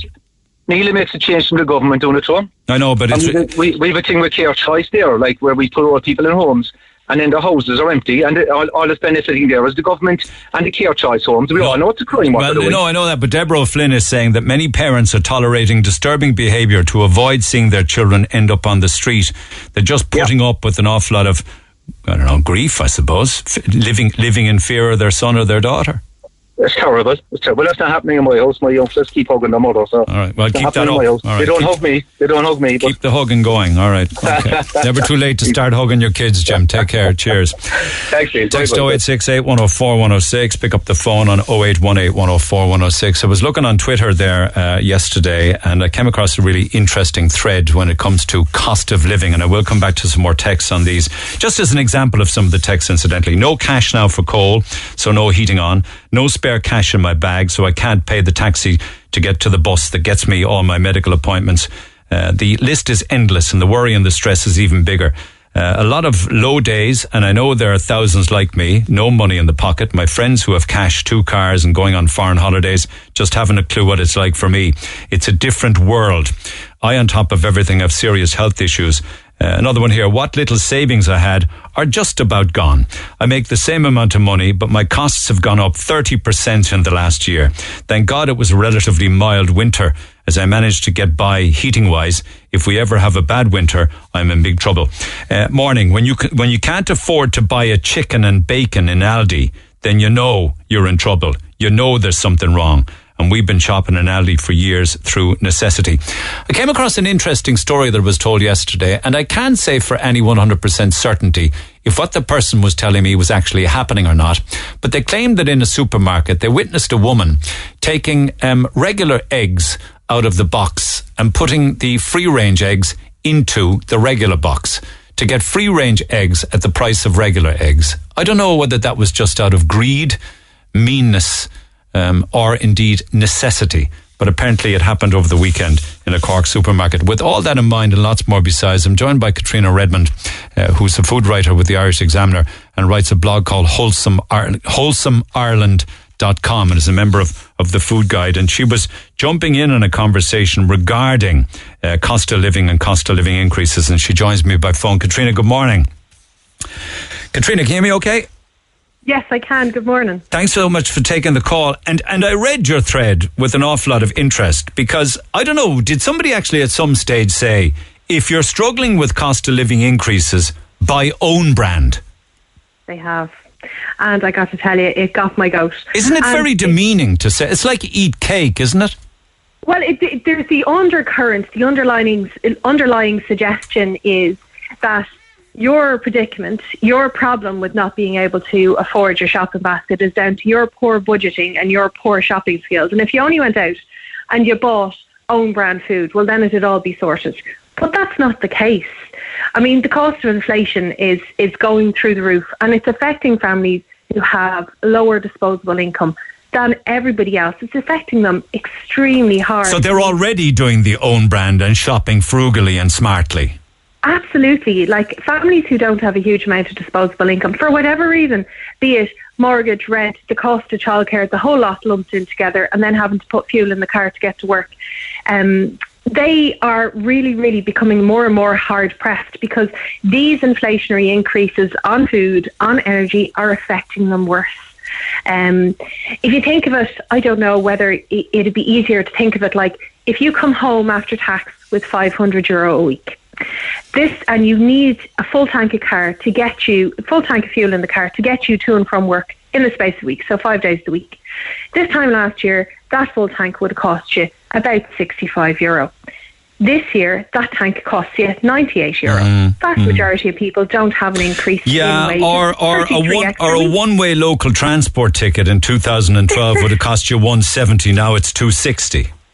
Well, there have been some reductions in local in, in, in local transport, but um, that's only a small drop in the ocean compared to the increase in the price of energy prices. So, you know, your heating oil, your heating gas, your electricity that you have to use to run the house, you've got to find the money for to pay that as well, and it's all coming from an ever dwindling pot because we're not getting pay increases. We're not getting increases in social welfare payments, and in particular for families who are living on um, payments like disability allowance, and families who are, you know, depending on social welfare payments.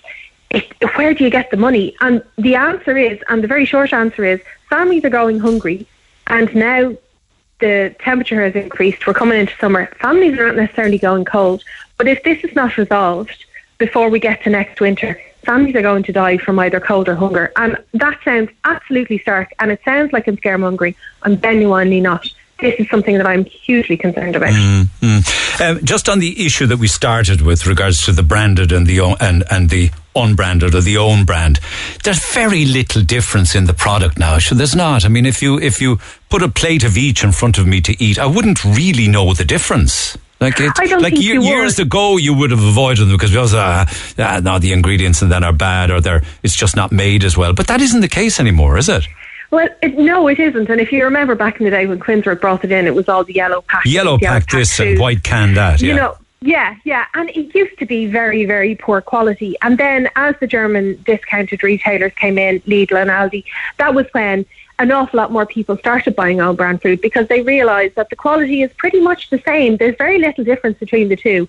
What's the difference between an own brand pint of milk and a Some suggest that some milk? suggest that the unbranded or the, as you call it, the yellow pack is watered down milk, and others believe that the flour isn't milled as well in the comparable bags. You know that kind of thing. Well, I like everybody has their own personal preference, but when it comes down to it, and you only have a small amount of money to feed your family for the week, all of those preferences, like it's not, it doesn't taste as good to me, or the flour isn't as good to me, they don't even come into the equation when you're deciding how to feed your family because you've got to feed your family, you've got to find the food within the budget you've got. So you've got to go to the own brand. You don't have a choice.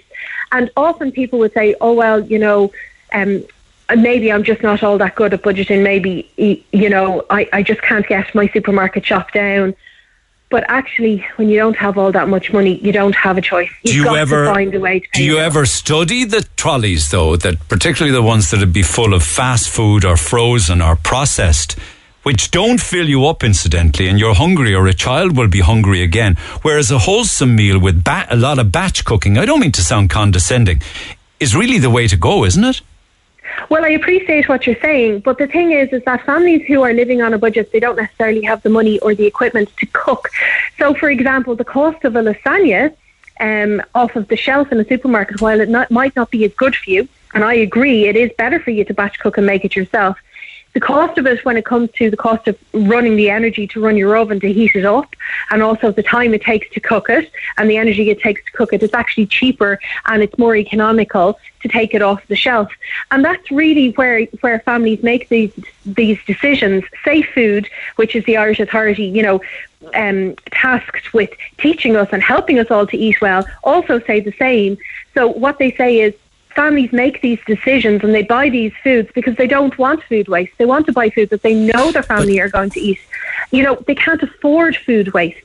So if they've got the choice between giving the kids a pizza that they're absolutely going to eat or maybe cooking them something else that they're possibly going to have to throw out because their kids aren't going to eat it and They'll eat it if they're hungry, they used to say years ago, Caitríona. I, and I and and and and I hear what you're saying, but I this is a very very emotive issue.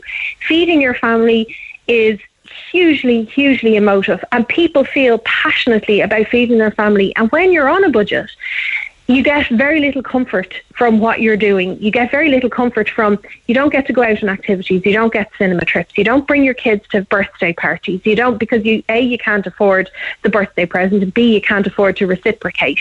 Um, you don't go out for drinks. So often this comfort comes from comfort food. And I'd never judge a family for putting a couple of convenience items into the, in, in, into the supermarket trolley because at the end of the day, you're choosing to feed your family on a budget. Um, and, oh. and, and I know it is better to cook from scratch. And I agree it is. But when you have very little space in your head, when your your collar is pinned to the wall, when you don't have very much money, you get bogged down by something called mental load. So you're stressing all the time about money. You're stressing about clothing the kids. You're stressing about putting fuel in the car to get to work, or maybe to get to the supermarket. You're stressing about paying the bills. Are we going to get evicted because I can't afford the rent? Is the bank going to come after me because I can't afford to pay the mortgage? And sometimes you get, and very often actually, you end up with this massive mental load where you don't actually have the space to think about cooking. I know, but the mental load is also important with regards to the food that we're feeding our children, and it shouldn't be pizza, and it shouldn't be chicken nuggets, and it shouldn't be frozen food. I'm not. I'm not disagreeing with you. I agree that it is because oh, you know, you see that headline last week: obesity is now the new norm. Well, you see, this is all full of loading us all up with an awful lot more guilt. You're feeding your family on a budget. You're struggling to put the food on the table.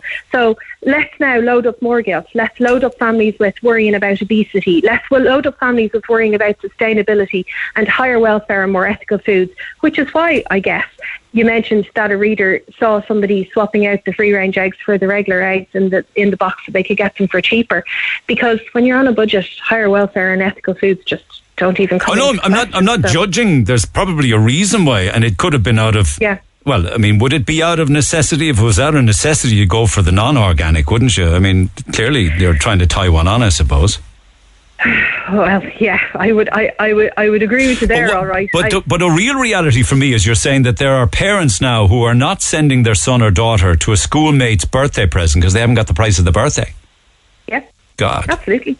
And, and, and I know that that might shock you, but I'm saying that from a place of personal experience because seven years ago, before I started back up working as the kids got a little bit older, those are the decisions I was making. I, I declined every single birthday party invitation for my kids because I didn't have the money. How would you explain it to them, Caitríona, though? I just wouldn't tell the kids that they were invited, or I'd say that we had something else on.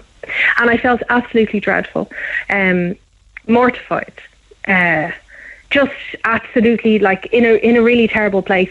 I'd hang back at the school gates from picking the kids up and see all the other mothers there and be fearful of going up to talk to them because they were so nice and they'd all want to go for coffee and I didn't have the money in my purse to go for a coffee because I had to keep the money for paying for whatever we needed in the house. My God. Um, and and they and, and these are the decisions that families are making yeah. at the moment. And yeah. I and I don't want you to think, you know, that people are, you know, willy nilly chucking pizzas and ready lasagnas and chicken nuggets and chips into in, into their into their um into their trolleys. But these are the kind of decisions that families are making. And when I'm talking about this, I'm talking about it from personal experience. Yes, I know. I've been there yeah. and I know what it's like. So a school trip summer would be would be a nightmare for many families, wouldn't it? Um, like some of them can yeah, be crazy ones, school, skiing skiing overseas kind of stuff. I don't know if oh, those days are. They, they, oh, they're still going and and they just wouldn't send them. They come up with a reason that the child couldn't go. And and they're big trips. But at the moment we're into school tour season and school tours are costing ranging between fifteen euro if you're going local to as much as fifty euro if you're going on a bus outside of the town. And, you know, that's a lot of money to come up with and um, it's a one day trip and how do you explain to your child that they can't go on their school tour? So, what practical advice, finally, can you offer then, having indeed been through many of the struggles that people are going through now?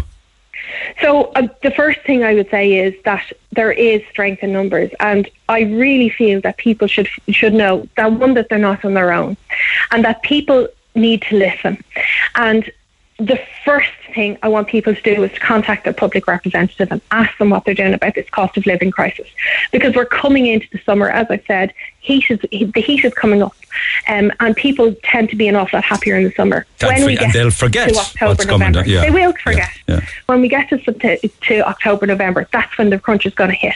The price of food is steadily increasing I- incrementally, but in particular dairy over the last couple of weeks. I track this every week in the Irish Examiner in my column on a Saturday morning, so do check it out online.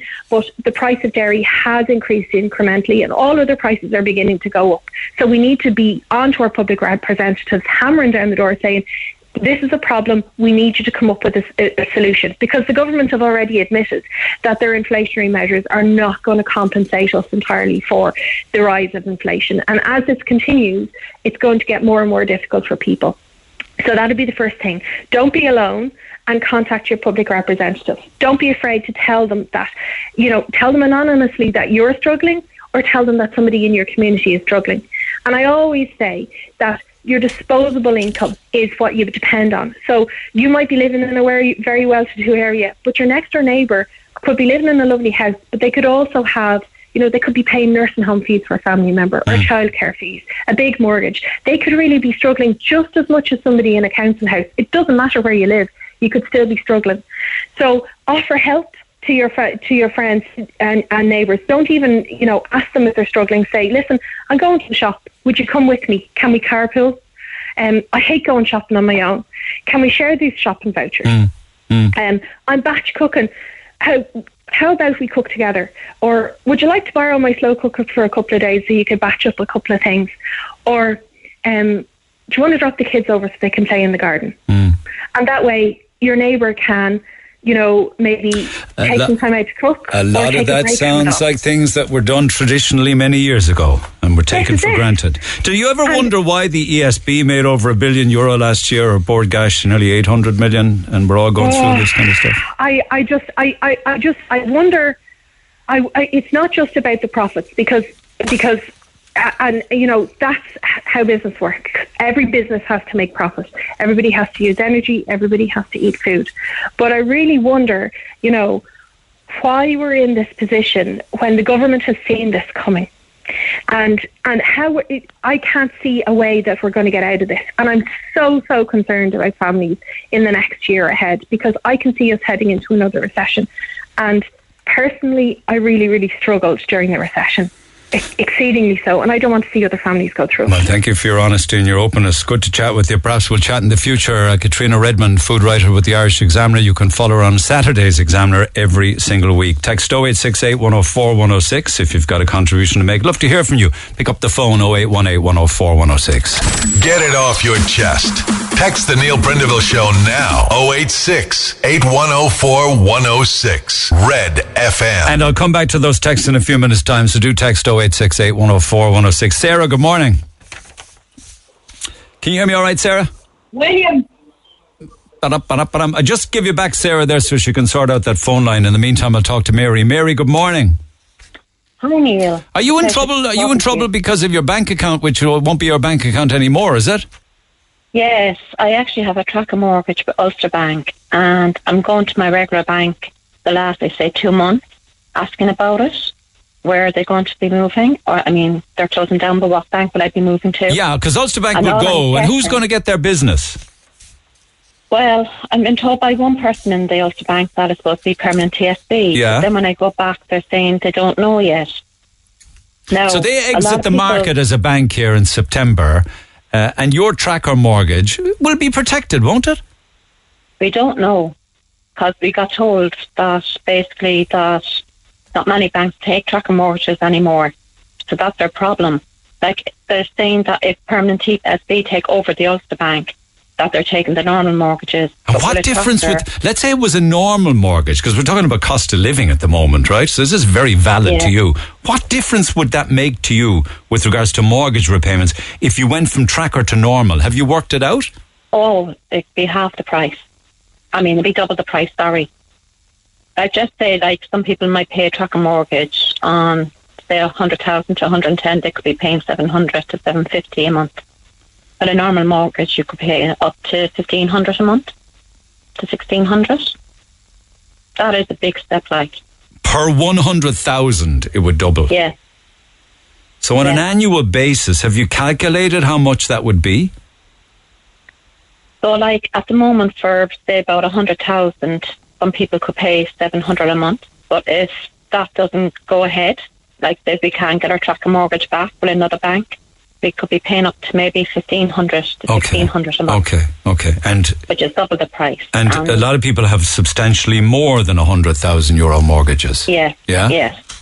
Yeah. So if people have like 200,000, they could be paying like going from maybe a thousand a month up to 3,000 a month. And is know? that is that? I mean, you're, are you justifiably worried that that might actually happen? yes, yes, indeed. Like we're getting no information whatsoever. Like I'm after phoning the Ulster Bank mortgage crowd and they're just saying, oh, you received a letter in the post about it. I'm been hearing back for the last, I'd say, two and a half, three months. I feel like I go from pillar to post.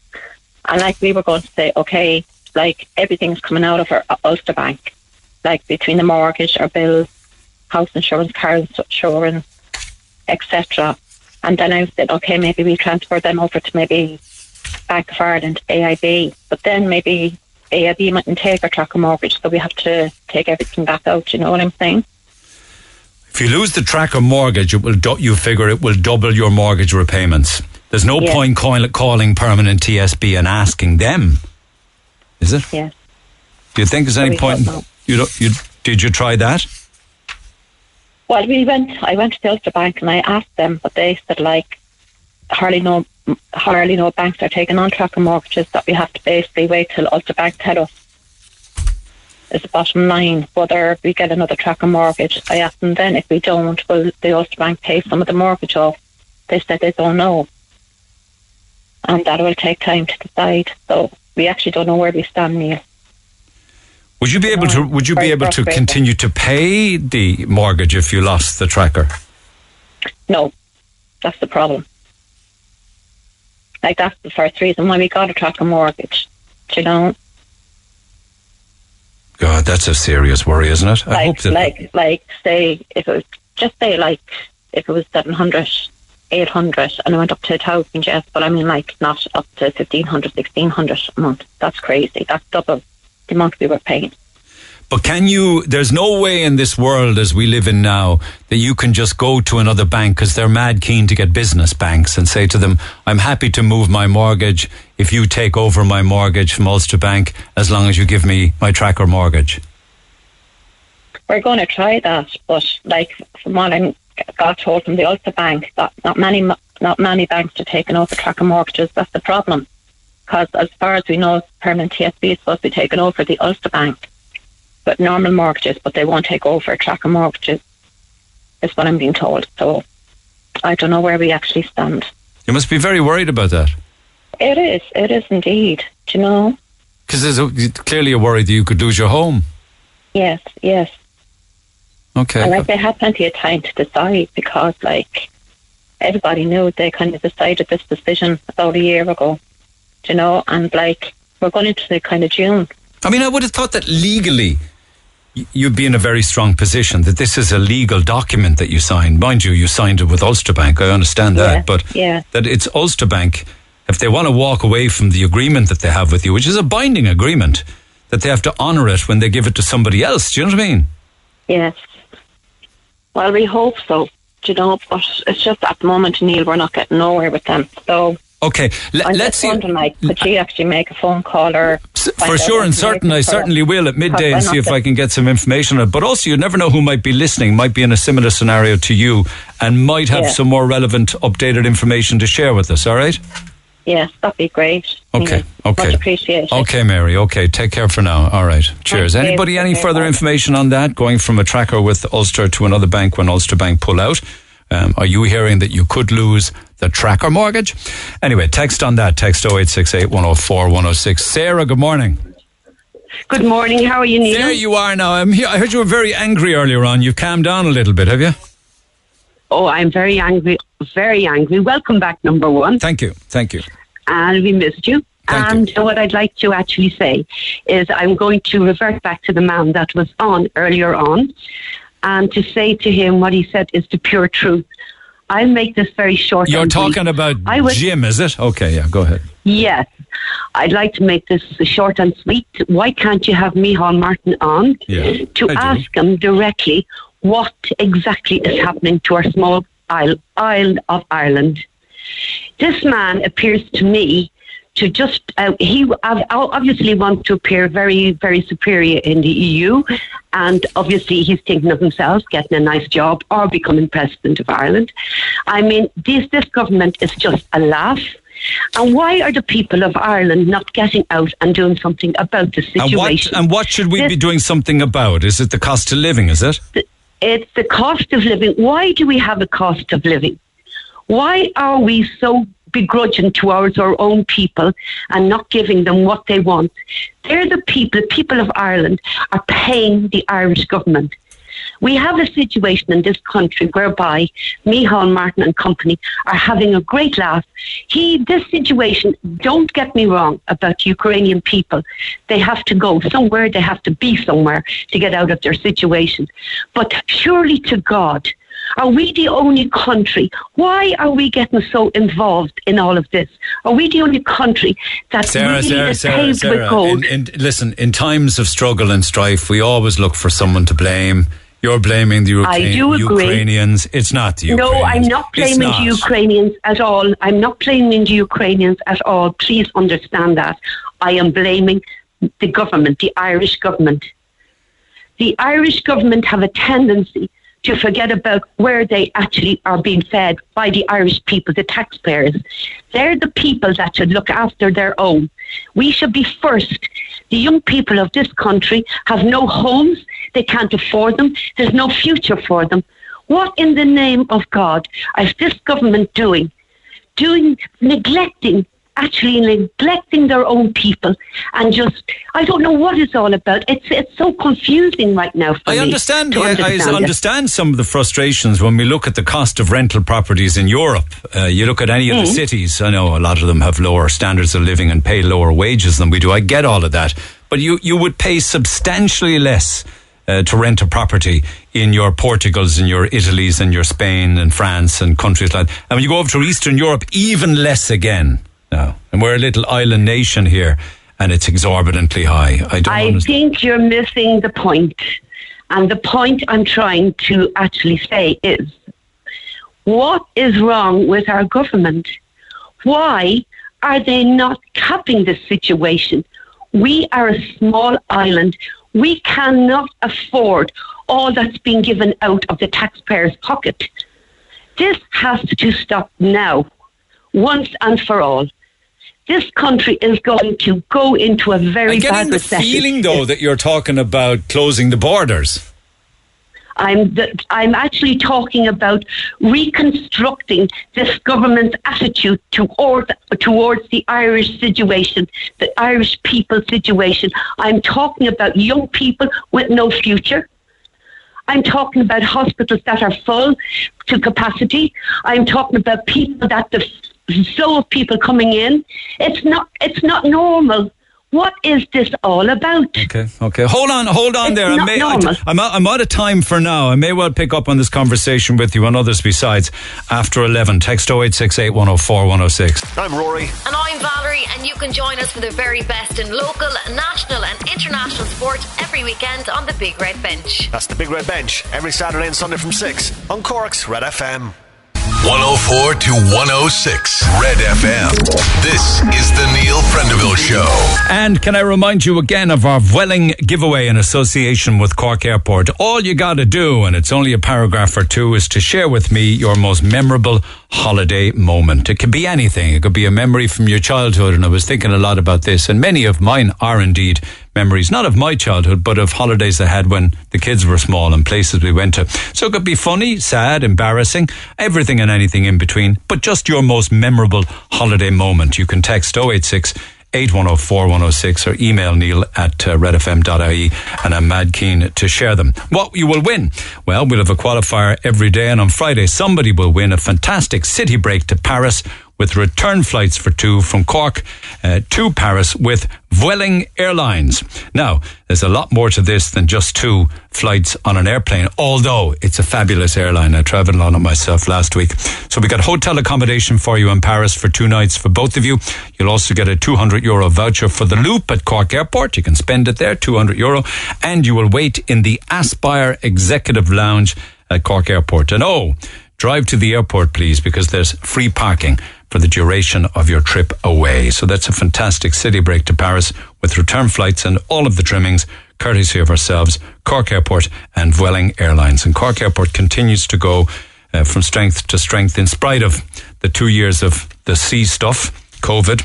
They have 40 scheduled routes uh, serving eight different airlines right across the summer. It's a great place to travel out of. No matter what you say about it, you don't want to be having to go to Dublin or to Shannon. You want to be going in and out of Cork Airport. It's just so, so handy. So get texting on that. Text 0868 104 106 and share your most memorable holiday moment or memory. Call the Neil Prendeville Show now. 0818 104 106. Red FM. Okay, back to the phone lines in a second, but good news for anybody that's got a tracker mortgage and is moving from the Ulster Bank when they get rid of their business and give them to other banks. Apparently, they can't touch your tracker mortgage. Here's some examples of that. Please tell that woman on air with Neil uh, that's on about her tracker mortgage that they cannot touch it and another bank has to take it when Ulster Bank leave, says Noel. Thank you for that. Another one from Anne says, none of these banks are offering um, tra- tracker mortgages. A tracker mortgage is uh, the ECB rate plus 1. These banks are selling off their own products and giving what they feel like. So it's not a tracker mortgage. Um, the woman should take no for an answer and go straight to Michael McGrath or Micheál Martin. Good luck with that. But anyway, it, it is good news because they can't touch it. I had a tracker with the National Irish Bank. They sold out to a Dutch bank and they could not break the contract. Once you don't break your tracker, they can't break it either. Tracker mortgages have been sold on twice and binding and cannot be broken. I'm now with the Vulture Bank, Pepper Bank, and they too have to honour the tracker mortgage, says Denise. So there you go. At least I think you can now sleep a little more soundly with the tracker that you have from Ulster Bank. When you move, you won't be kicked off the tracker um, because it's a contract that cannot be broken as long as you don't break it. I mean, you wouldn't want to miss a month's mortgage repayment. That's the one thing. Lots of texts on that and lots more besides. So at least that's some consolation. Back to the phone lines we go. Cyril, good morning. Hello, Neil. Right. Uh, cost of living issues like that. Go ahead. Yeah, it was. Uh, I was just saying there to your researcher that, like Micheál Martin is going to walk away with a pension of fourteen hundred euros a week when he finishes politics. And you can stand over that figure now without me having to it's, check it. It's actually freedom information. Good man, thank it's you. On the, uh, it's on the Oireachtas site. That's all I want to know. That's where I got it from. All right. Okay. And that, that his pension costs the state five million euros over its lifetime. His pension pot paid for by the state. Yeah, his All right. pension pot. Okay. No, and, And I- any of those contributions by him? No. He he he pays something towards the pension as well. So a Taoiseach would get seventy-three grand a year pension, is it? N- Ninety, actually ninety. I think it works out. At. Okay. I think there's a few different um, payments for a yeah, they're, Taoiseach. they're, they're, they're all different, and it's the same with all the committees in the Oireachtas. If you're the chair of a, a committee in, in the Oireachtas, you get nine thousand euros for sitting as the chair. Yeah. These are all of the For- extras, yeah, yeah. But I think I think you get, I think in retirement you get don't you get X amount of a pension for being a Taoiseach, another amount for being a minister, another amount for The- being a TD. Yeah, like the standard the standard payment, I think for a TD is around seventy two thousand, Right. and I think a minister is about one hundred and twenty six thousand. and a Taoiseach. A Taoiseach, I think, is up around one hundred and fifty. Okay, okay. Uh, do you think that they ju- they just line their own nest? Then is it? They, they do, but they see it, it's all it's all done under the counter more or less because they don't have to tell anybody how much they're actually getting. They're only answerable to themselves. So we have a lot of retired TDs and ministers and former Taoiseach who are doing very well, thank you very much, in retirement. We have an awful lot of them in the country. And if you and I were to do it, we would have had to invest five million euro of our own money in our working lifetime to achieve the working same. lifetime. Yeah, I shouldn't laugh. No, that, that's that's just for one Taoiseach. No, there's a couple left to go on before him. Mean, meanwhile, how are you finding it in the real world? In the real world, everybody, I feel sorry for everybody at the moment because people with kids, it's a nightmare trying to look after them, feed them, put put clothes on them. Everything and anything is going up. You pass a petrol station every day, they're adding a cent onto the price. Yeah, and the only No, thing that comes down then is the rain and the temperature, isn't it? Pe- yeah. people don't know know a cent. They take no notice of a cent. But all those cents creep up. You know? Yeah, I know, man. It's It, it's it's terrible for people. I really feel sorry for younger people. Because I'm retired at the moment, so I'm not too bad.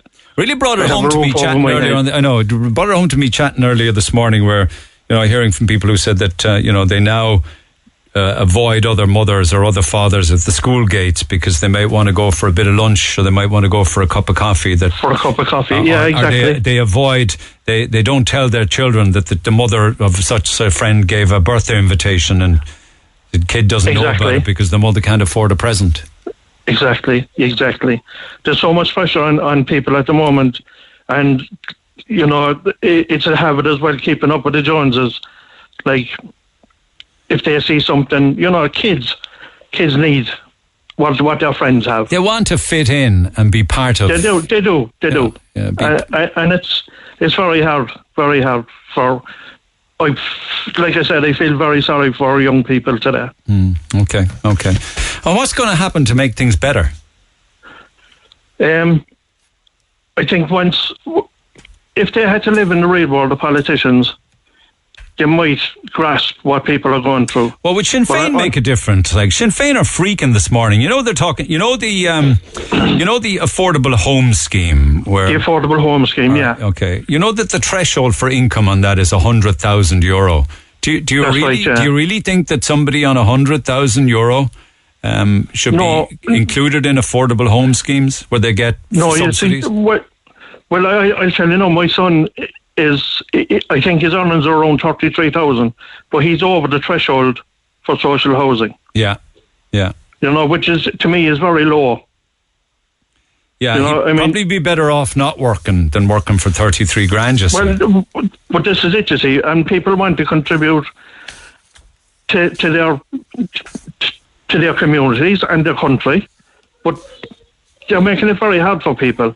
It's the same with, with this new development thing that they're giving uh, to developers 140,000 per unit that they build. That's right. That's right. I saw that when I was away. to be honest with you, I think a simple way out of that is their supplies are the VAT is twenty three percent.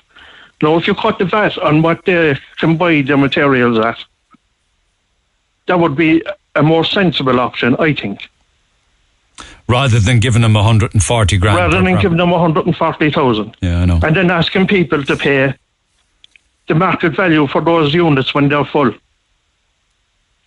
What we do You know, know, is it- that there's three quarters of a million people now living in poverty in this country, and uh, over uh, 220,000 of them are children. Um, it's a frightening Yeah, and- and- statistic. and and that's a frightening statistic as well. But the, the other part of it then is that that lady was speaking earlier on about the schools, the uniform thing. That's another ridiculous thing that everybody in every different school has to have a different uniform. yeah, if you didn't have school uniforms, it would be a free for all on bullying on the clothes the children wear. I, I understand I that swear too. I to God, it would that be a free for all. That's the only yeah, problem with that. yeah, possibly, yeah, You know, yeah. look at But, the I poor, mean- look at the state here, man's runners. He can't even buy Nike or I look know, at the I Stadia know. one. She's going around in second-hand clothes, you know, all that kind of thing. But you, you'll still have kids with, you know, not not Nike runners. Even with with a uniform, they won't have Nike runners. You know. Okay, let me get some more calls on air. Thanks, Ch- t- thanks, sir. Good to chat. Thank you. Recently heard of a DEIS Primary School, Neil and Cork, who can't hire buses for the children's school tours. When planning the trips, they approached a bus company about providing the service for the children, but they were told that because of rising and uncertain fuel prices, the quote that they'd be given now won't be accurate at the time of the hire in June. and it could cost awful lot more by then. Uh, being a DEIS school, disadvantaged area, the teachers couldn't be asking kids and their parents for more money down the line and closer to the time when God knows what the price of fuel will be. So they just had to abandon the idea of taking the kids to a new place. They have still tours organised in locations nearby the school where the kids and teachers can walk to. But I thought this was quite sad. I remember going on my school tours when I was small and the bus would be half the crack and excitement was part of the tour trip itself the crack and excitement on board the bus, especially because when you get to somewhere new and away from where you're from, children, whether they're in DEIS schools or not, especially deserve these opportunities. It's a shame the cost of things these days is getting in the way of all of that. I was in town yesterday, actually, just yesterday afternoon, had a bit of food inside an uh, Electric. They got the new Asian menu there, well worth checking out. Uh, but I saw two or three different tours going on in the city. Uh, I was looking out the window of Electric and uh, on the junction of the Grand Parade and South Mall, three different groups within the space of 20 minutes or so. With one group maybe had 20 or 30, another maybe had 15 or 20, and the third one maybe something similar. And they were just being brought around the city uh, on a, a, tour of Cork City. It was a fabulous thing to see. Uh, I couldn't hear voices, so I don't know how many of them were local people. I don't think I, I don't think I saw a Kieran McCarthy tour, but there were other chaps doing it. Um, it's kind of very interesting because at the same time then you had the wonderful, wonderful Cork City tour bus doing its thing. How many people have been on the Cork City tour bus where you just jump on uh, and you got the audio tour of the city and all of the focal points that you should be visiting? If you haven't done it and you're planning on doing something with the kids, I imagine it's fairly cheap to do, but it's one heck of a day or an afternoon. Just jump on the bus and go around the city. Just a reminder of that when I heard people talking about uh, school buses and school tours and not being able to afford the price of the bus because of the fuel cost. Anyway, text 0868 104 106. Your person on the air there about the cost of school has some cheek. Uh, yes, it's expensive, but we choose to have kids, don't we? She complained about everything, even adding the cost of feeding the kids with lunch. God help her when little Johnny and Mary go to secondary school. She will definitely have the begging bowl out then, says Sharon. Not not altogether very kind, Sharon, but thank you for the text nonetheless. I do understand when you say that's what you sign up to when you decide to have children. Uh, the key is to swap to pay as you go heating. Top up your card weekly and keep paying this amount during the summer months, even if it's not being used. Keep paying it. You're topping up for the winter time. We've been doing this for the last two years. It's made a big difference. Thank you. Another one here. I went to a local cafe yesterday, Sunday morning. I had scrambled egg on one slice of brown bread and a pot of tea. The price for scrambled egg on one slice of brown bread, 11 euro. I won't be going back there again. 11 euro, rip off Ireland. It's spiraling out of control. Woman on air is making a whole lot of excuses. What Neil is saying at the end of the day is 100% correct. Batch cooking real food is much cheaper and healthier for everyone. She's saying that parents are choosing pizza and ready made lasagna, which are more expensive because they're stressed over money. That to me makes no sense. Uh, just one more listening to the show. I felt I had to text in. I'm a young nurse, qualified four years. I'm single and currently renting in the city. I worked 77 hours last week and will have to do more overtime this week. I applied for a mortgage a month ago and I was told the maximum mortgage I would get is 140,000 euro. Well, you wouldn't buy a shed for that anywhere in the country. How am I ever supposed to get out of the rental accommodation trap and better myself?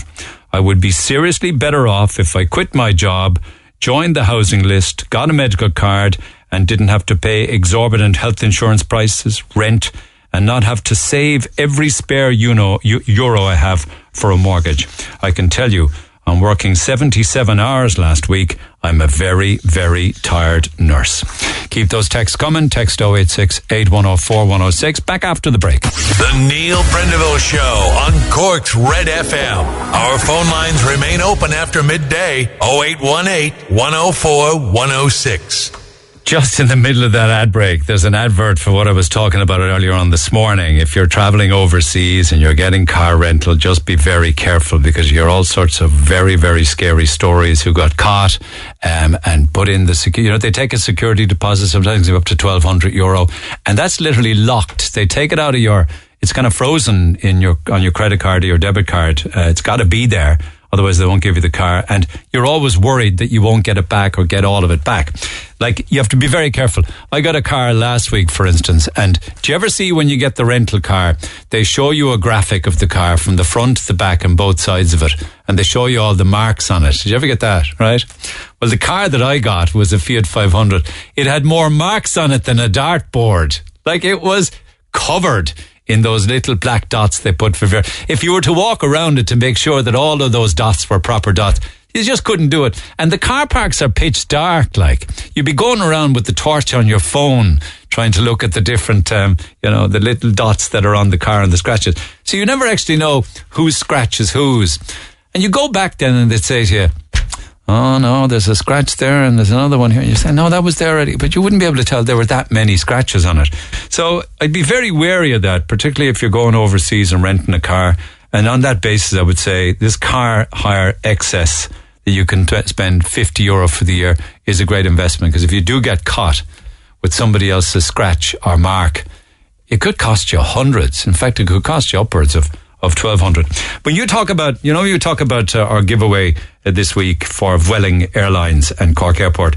We're asking people to share their most memorable uh, holiday moment. One of mine recently was when I was having lunch on the beach. I shared, I shared the video actually up on my stories on Instagram. It's gone now, but if you're interested, I can put it up on the grid and you can have a look at it. I was having my lunch. Do you see it? I was having my lunch um, just by the water and the sand was on the other side of the of the table, and there was these pigeons hanging around, right? And this one particular very very saucy pigeon had an eye on my lunch, or at least on the bowl of chips. Very brave pigeon, incidentally. Must be very well used to people. Uh, knowing that nobody's going to put in or out with them. So he jumps up on the side of the of the of the ledge next to me. He sits there with his little head go, you know the way pigeons' heads go, just sizing me up, like wondering, is that a, is he a cranky git now? Is he liable to give me a dig or a box or a clatter across the side of my pigeon beak? Then he decided, nah, he's a he's a wuss, he's a he's a pushover. So the pigeon then jumps onto the table, right? It's over the edge of the table, and he takes a couple of steps, just you know, checking what kind of form I'm in. And then he goes back a bit, you know, the, the head gone, pigeon head. He decides, mm, this is looking pretty okay. And then he does another little walk a little bit closer to the basket of chips. He realizes all is safe here. So then he makes the final assault on the basket of chips and he goes hell for leather into them. I mean, ripping. And I'm sitting there just watching him, wondering how many of these chips is this guy actually going to eat? And he went again and again and again until it went on for about maybe 45 seconds. Eventually I said, clearly I couldn't eat them anymore. They were the pigeon's chips at that stage. So I just said, go on, go away. Off he went, full up with the food. I actually thought, could I post that video now? Will I get people freaking out and giving me grief that I'm poisoning pigeons and that it's an irresponsible thing? You know the world we live in now where everything is so kind of touchy feely and everybody gets upset about it. I posted it anyway and everybody got a good laugh out of it. So they're the kind of memories I'm talking about. That was just one recent one um, from the past fortnight away. The pigeon who stole my lunch. Even thinking about it now. Anyway, back to the phone lines we go. Text 0868 104 106. Most memorable holiday memory. Uh, David, good morning. Morning, Neil. How are you keeping? Good. What was yours? Uh, I suppose mine was back in 2013. I was in Vegas um, and I just done an internship that summer. So I was traveling around a little bit and there I was coming out of the hotel, going in through the kind of mall area. And as I was walking along, coming towards me was this this this male with a tattoo on his face and his partner, and I was kind of looking at him funnily, going, you know, he oddly looks like Mike Tyson. Is that really Mike Tyson? And I only walked past him, and a group of lads in front of me had the same kind of odd reaction. Was that Mike Tyson? And then I kind of turned around like, geez, that is Mike Tyson.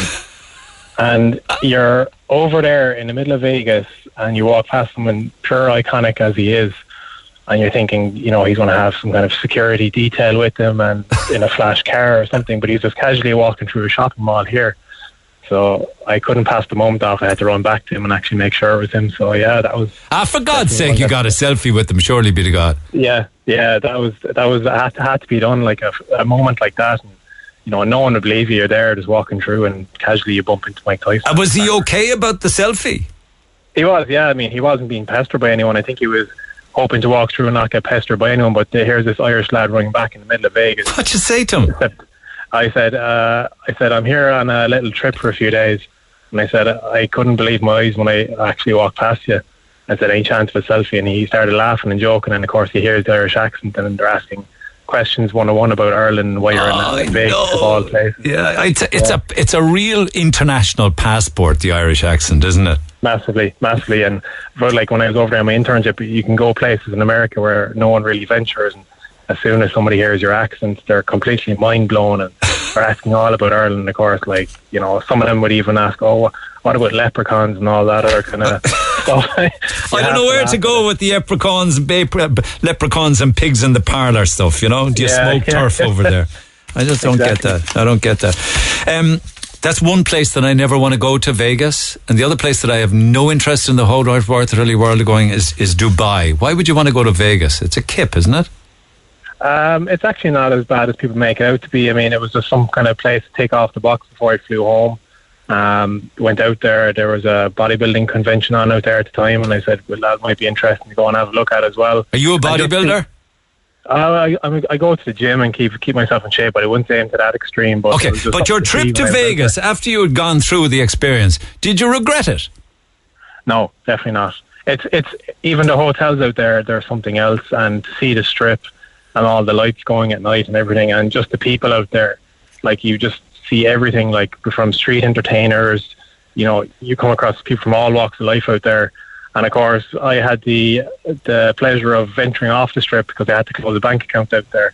And then you see the other side of Vegas where people don't talk about. So it's there's definitely two extreme sides there. What is that side? Forgive me now, David, for picking up on what the other side of Vegas, because I know that there's an underbelly and another side of Dubai, which is fairly nasty. Yeah, I mean, like where where I had to go to close a bank account, it was way off the strip. I was in like a taxi for 10, 15 minutes here, going through neighborhoods, going, really, is this is this where the bank is actually located? And you go in, and you know, you have you know, homeless people walking around everywhere. You've crack addicts and that kind of thing. So it's They keep that well outside the strip, don't they? yeah, yeah, massively, Yeah, massively. that's the two sides to capitalism, isn't it? yeah, definitely. Anyway, that story on on Mike Tyson, that's the kind of story that I'm looking for this week, and that's going to be a hard one to beat. Okay, well that's good to Didn't, hear. you didn't- you- no, no shotgun wedding while you were there. No visiting No. the Chapel of No, Love. thanks.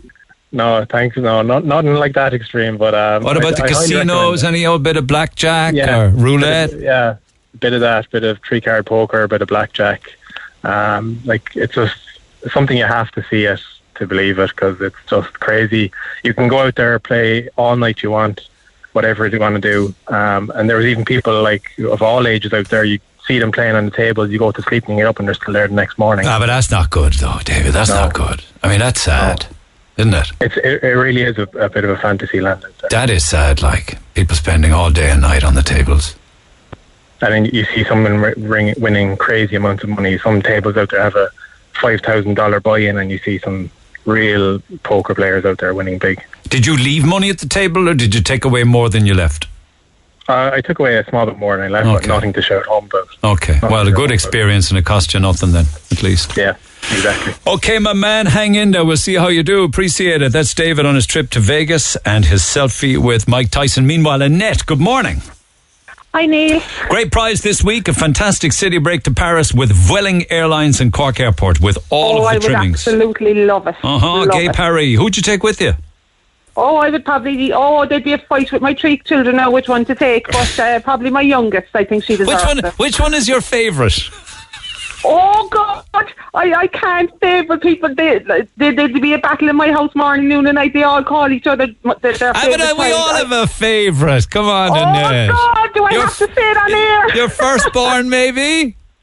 She might like to think so. Do you know how they say if you have a boy Uh, and no, a I, let's just let's just say I have two girls and one son. So you know it, the, the, the, the highlight on Don't the say, one son. don't go any further, please, because I, I don't want carnage in your home. I love I love the guessing game in my house. It's great fun. It's just I, like get, I get right rotten with them trying to um, with them trying to, to, to win the battle amongst themselves. So I know, yeah. You, who do you love most, Mammy? You love her more than me. It reminded me of the story that I heard. You know, you talk about, um, like, say, for instance, a mother who's got a son or a daughter, right? Yeah. And the daughter comes in after a hard day or whatever and says, Ma'am, I'm starving. Is there anything to eat? Is there anything in the fridge? Ma'am says to the daughter, I don't know. Find out for yourself. The son comes home after a hard day out and he's absolutely starving. Ma'am, I'm starving. Is there anything to eat?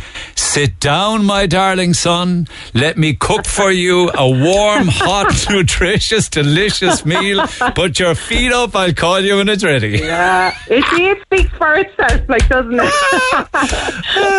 anyway, give me your. I think it's an embarrassing holiday moment, so go ahead. It is, Neil, and, and you know, I know the, the lads at work get a great skit out of it, and anytime a new person starts, they say, come over now and have a listen to next story, like, you know, but I don't know, worth winning a, a trip about, but sure, look, we'll say it anyway, right? So, uh, my brother lives over in Australia, so um, he's over there about 12 years, so I decided only about three years ago, I hadn't seen him in a long time, so I said I'd go way over.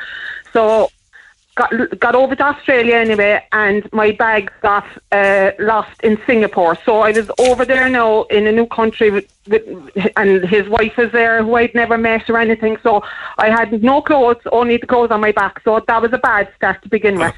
So that was fine. no, anyway. no So go- makeup, not even a comb. Not, no, I wouldn't be a makeup person. I'm very plain. But you'd be dragging a comb through your head, I'm sure. But wouldn't I needed you, you. You'd need a few of your uh, your smalls anyway. They can't see the smalls anyway, at least. you can wash them in the sink. yeah, so I had to. I so so my so my wife's uh, girlfriend and my, wife at the time had to take me straight to the supermarket to get my smalls to tie me over. While while donations of clothes were being given by the neighbours, then to to tie me over till I got my suitcase. So long story short, anyway, eventually after a week I got my suitcase and I was delighted. And I had been with my brother for the full week, so I said, right, I'm going away off on a day trip now and for the day for myself with my, my clothes that I had planned to bring over.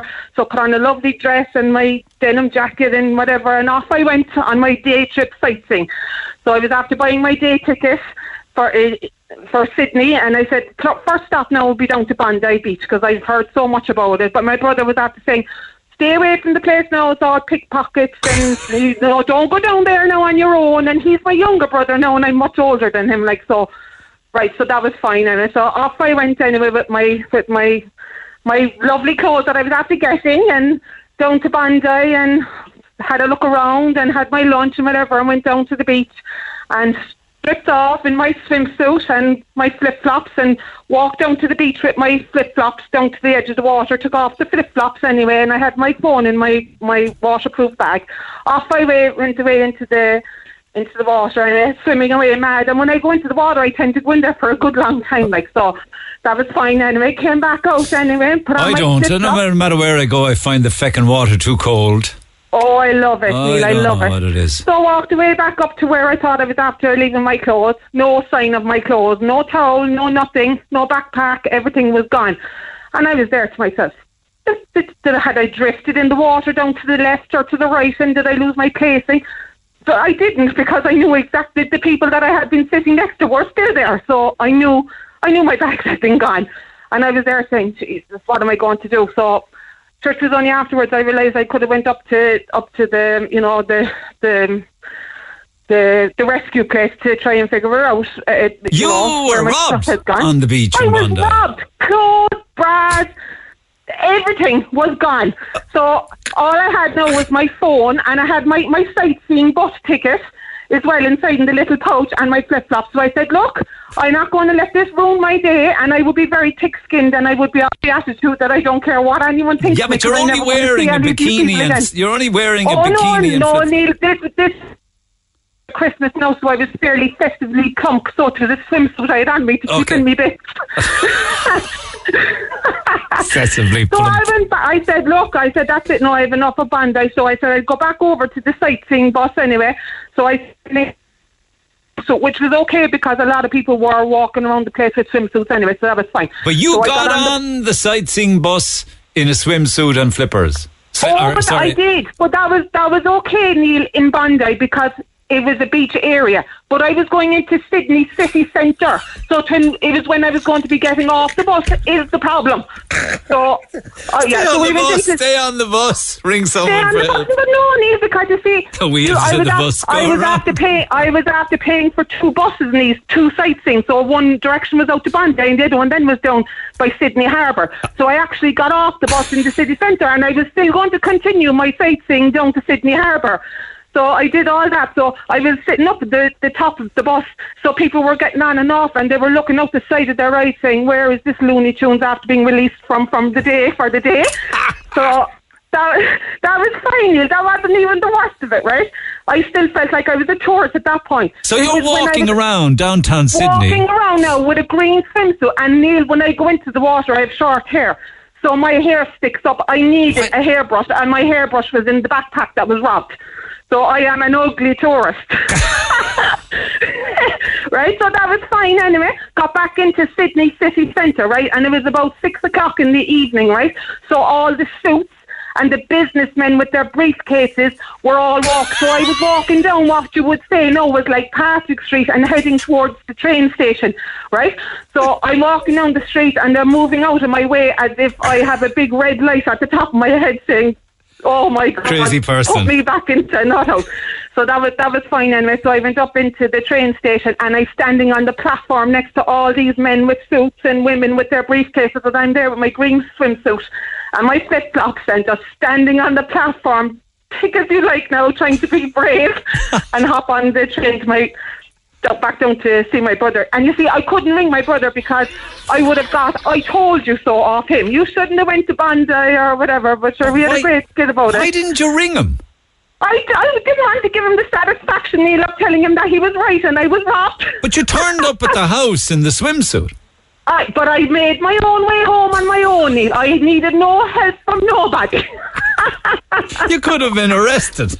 But Neil, know what? My friends were saying afterwards, you should have checked Facebook and multimedia all over the place because someone definitely had to have video of this weirdo coming down the street in the middle of Sydney in a green swimsuit and flip flops. Years ago, years ago in a New York hotel, right? In the pitch dark, sharing a room with my wife, sleeping naked as you do. I opened and went through a door that I thought was the bathroom. Oh God! And I ended out. I ended out.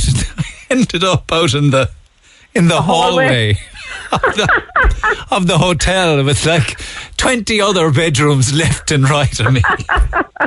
naked in the look for that. I'll have naked in the on hallway. the- On, on, social media as well. No, it was about. It was about. I think I was lucky because I think it was about. Do you know you go for a pee at about four o'clock in the morning? Sometimes. Yeah, yeah. There was no. There was no one around, but it took ages of banging on the door for her to oh, to wake up Oh, yeah. and let me back into safety. Oh, the embarrassment! But at least, at least nobody, at least nobody saw you, Neil. The whole of no, the centre saw me. I know, but hold on. No, I mean I can beat that. Like, what if I was staying in the room on my own?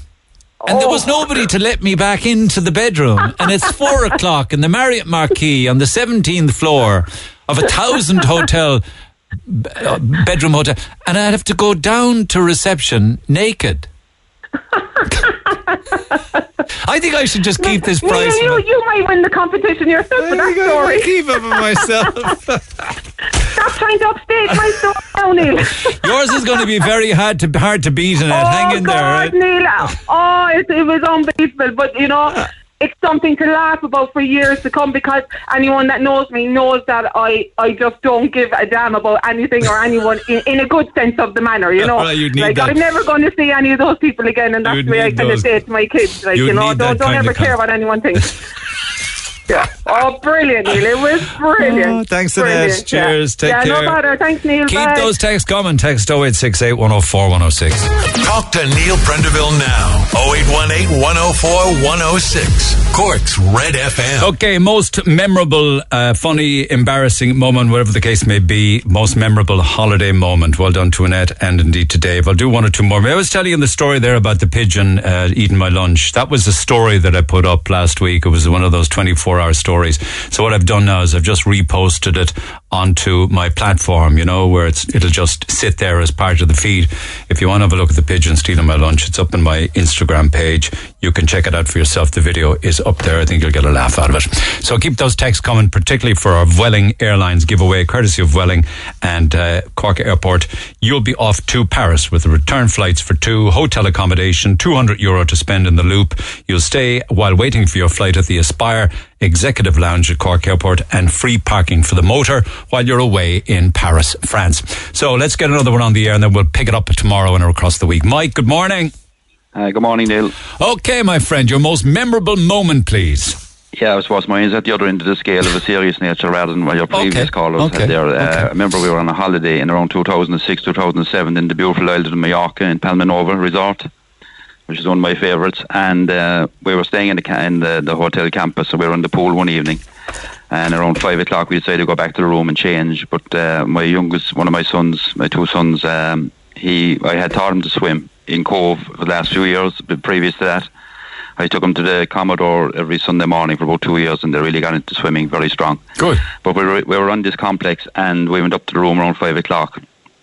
And my son, uh, he discovered that he left something at the pool side, so he went back down. As he went back down, a, a toddler, I'd say about two he was, he fell into the deep end.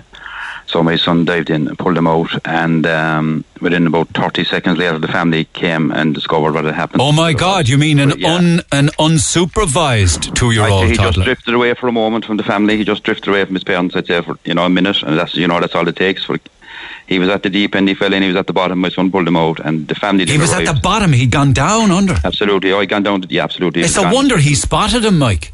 Uh, just as my son was coming down, he saw him going in. Just as he got view of the pool, he just saw him falling in, and he dived in straight away and pulled him out. And um, the family came then within 30 seconds, like with 30 seconds with a toddler on, in a pool is vital. Obviously, every second is vital. Good God. So uh, they were absolutely. We met him the next day. The family there from County Tipperary actually, as it turned out.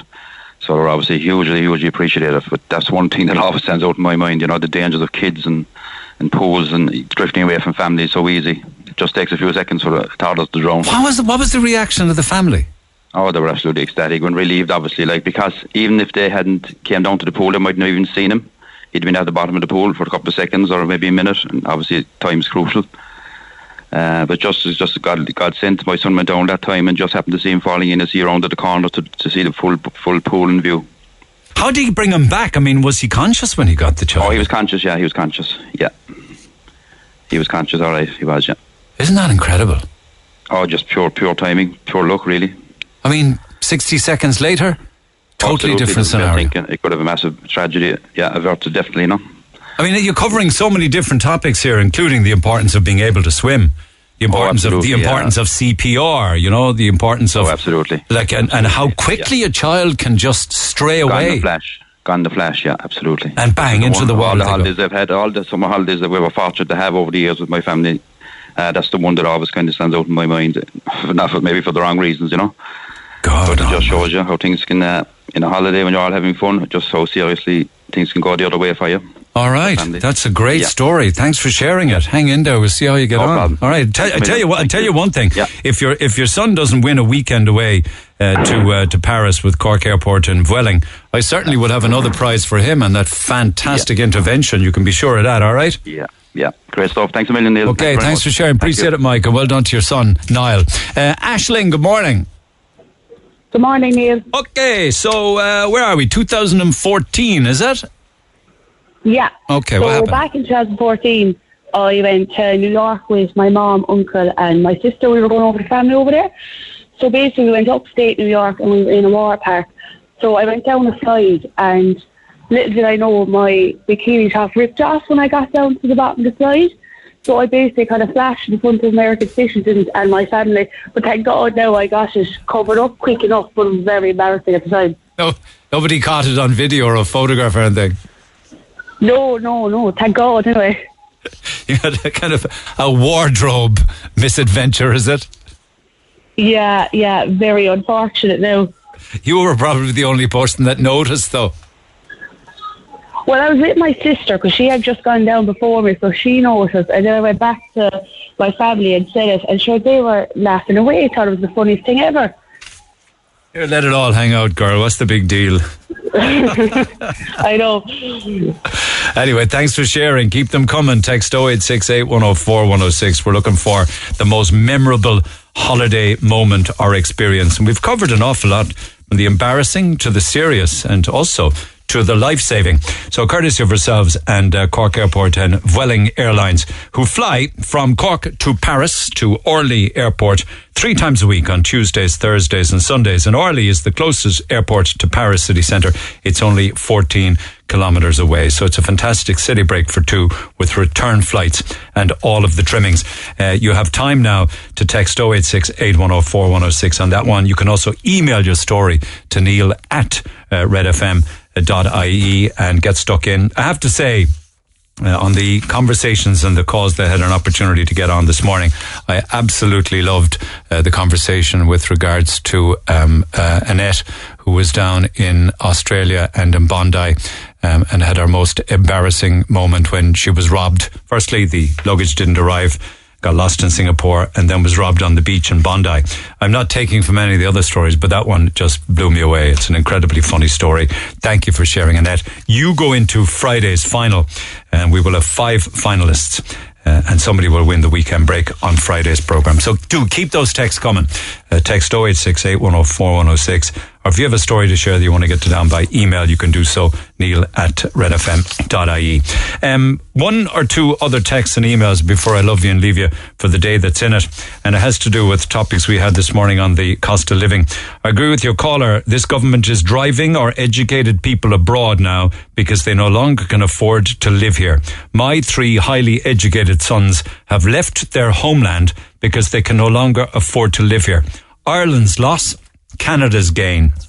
I often wonder whether it's a wheel that keeps on turning. Because if you were to pick up that text, even though there wasn't texting back in the 1980s, that text would have been as applicable now as it was back in the 1980s when I remember everybody, uh, there was just an exodus of young people out of the country. Uh, and you know what? It actually had nothing to do with the cost of housing back in the 1980s because it wasn't crazy with regards to house prices back then. Back then, it was a lack of jobs. We don't seem to have a lack of jobs now. We certainly have a lack of housing or rental at affordable prices. And I think maybe the problem with jobs is while there's a lack of jobs, there's a lack of good paying jobs. In relation to this lovely lady that is complaining about lots of people coming into the country, well, I'm a foreigner living here in Cork. We all know the Irish government is attracting corporations from overseas into the country, and we all know that these have caused higher job offers. Um, I would be very happy to return to my own country if I could and was allowed to work there, but I'm not. I think that texter is kind of saying that a lot of the jobs coming in from the corporations from overseas are paying an awful lot more money for the jobs and paying an awful lot higher salaries, and that's driving rental prices up as well. And just one or two more before I let you go. I can't believe how things, how bad things are getting with the cost of living at the moment. One small example. I happen to be looking back on shopping receipts and I noticed that in the space of, a, of maybe four weeks or so, a pound of butter went from 219 to 299. First it went to 229, then went from 229 to 249, then 259, and now it's sitting at 299. And who, who knows how much higher it may go. This is also just the supermarket branded butter before you ask, which you'd expect would be on the fairer side of prices. I hope you get to share this. It's just one typical example of a staple price of a product in a Cork supermarket, says Janet Horgan.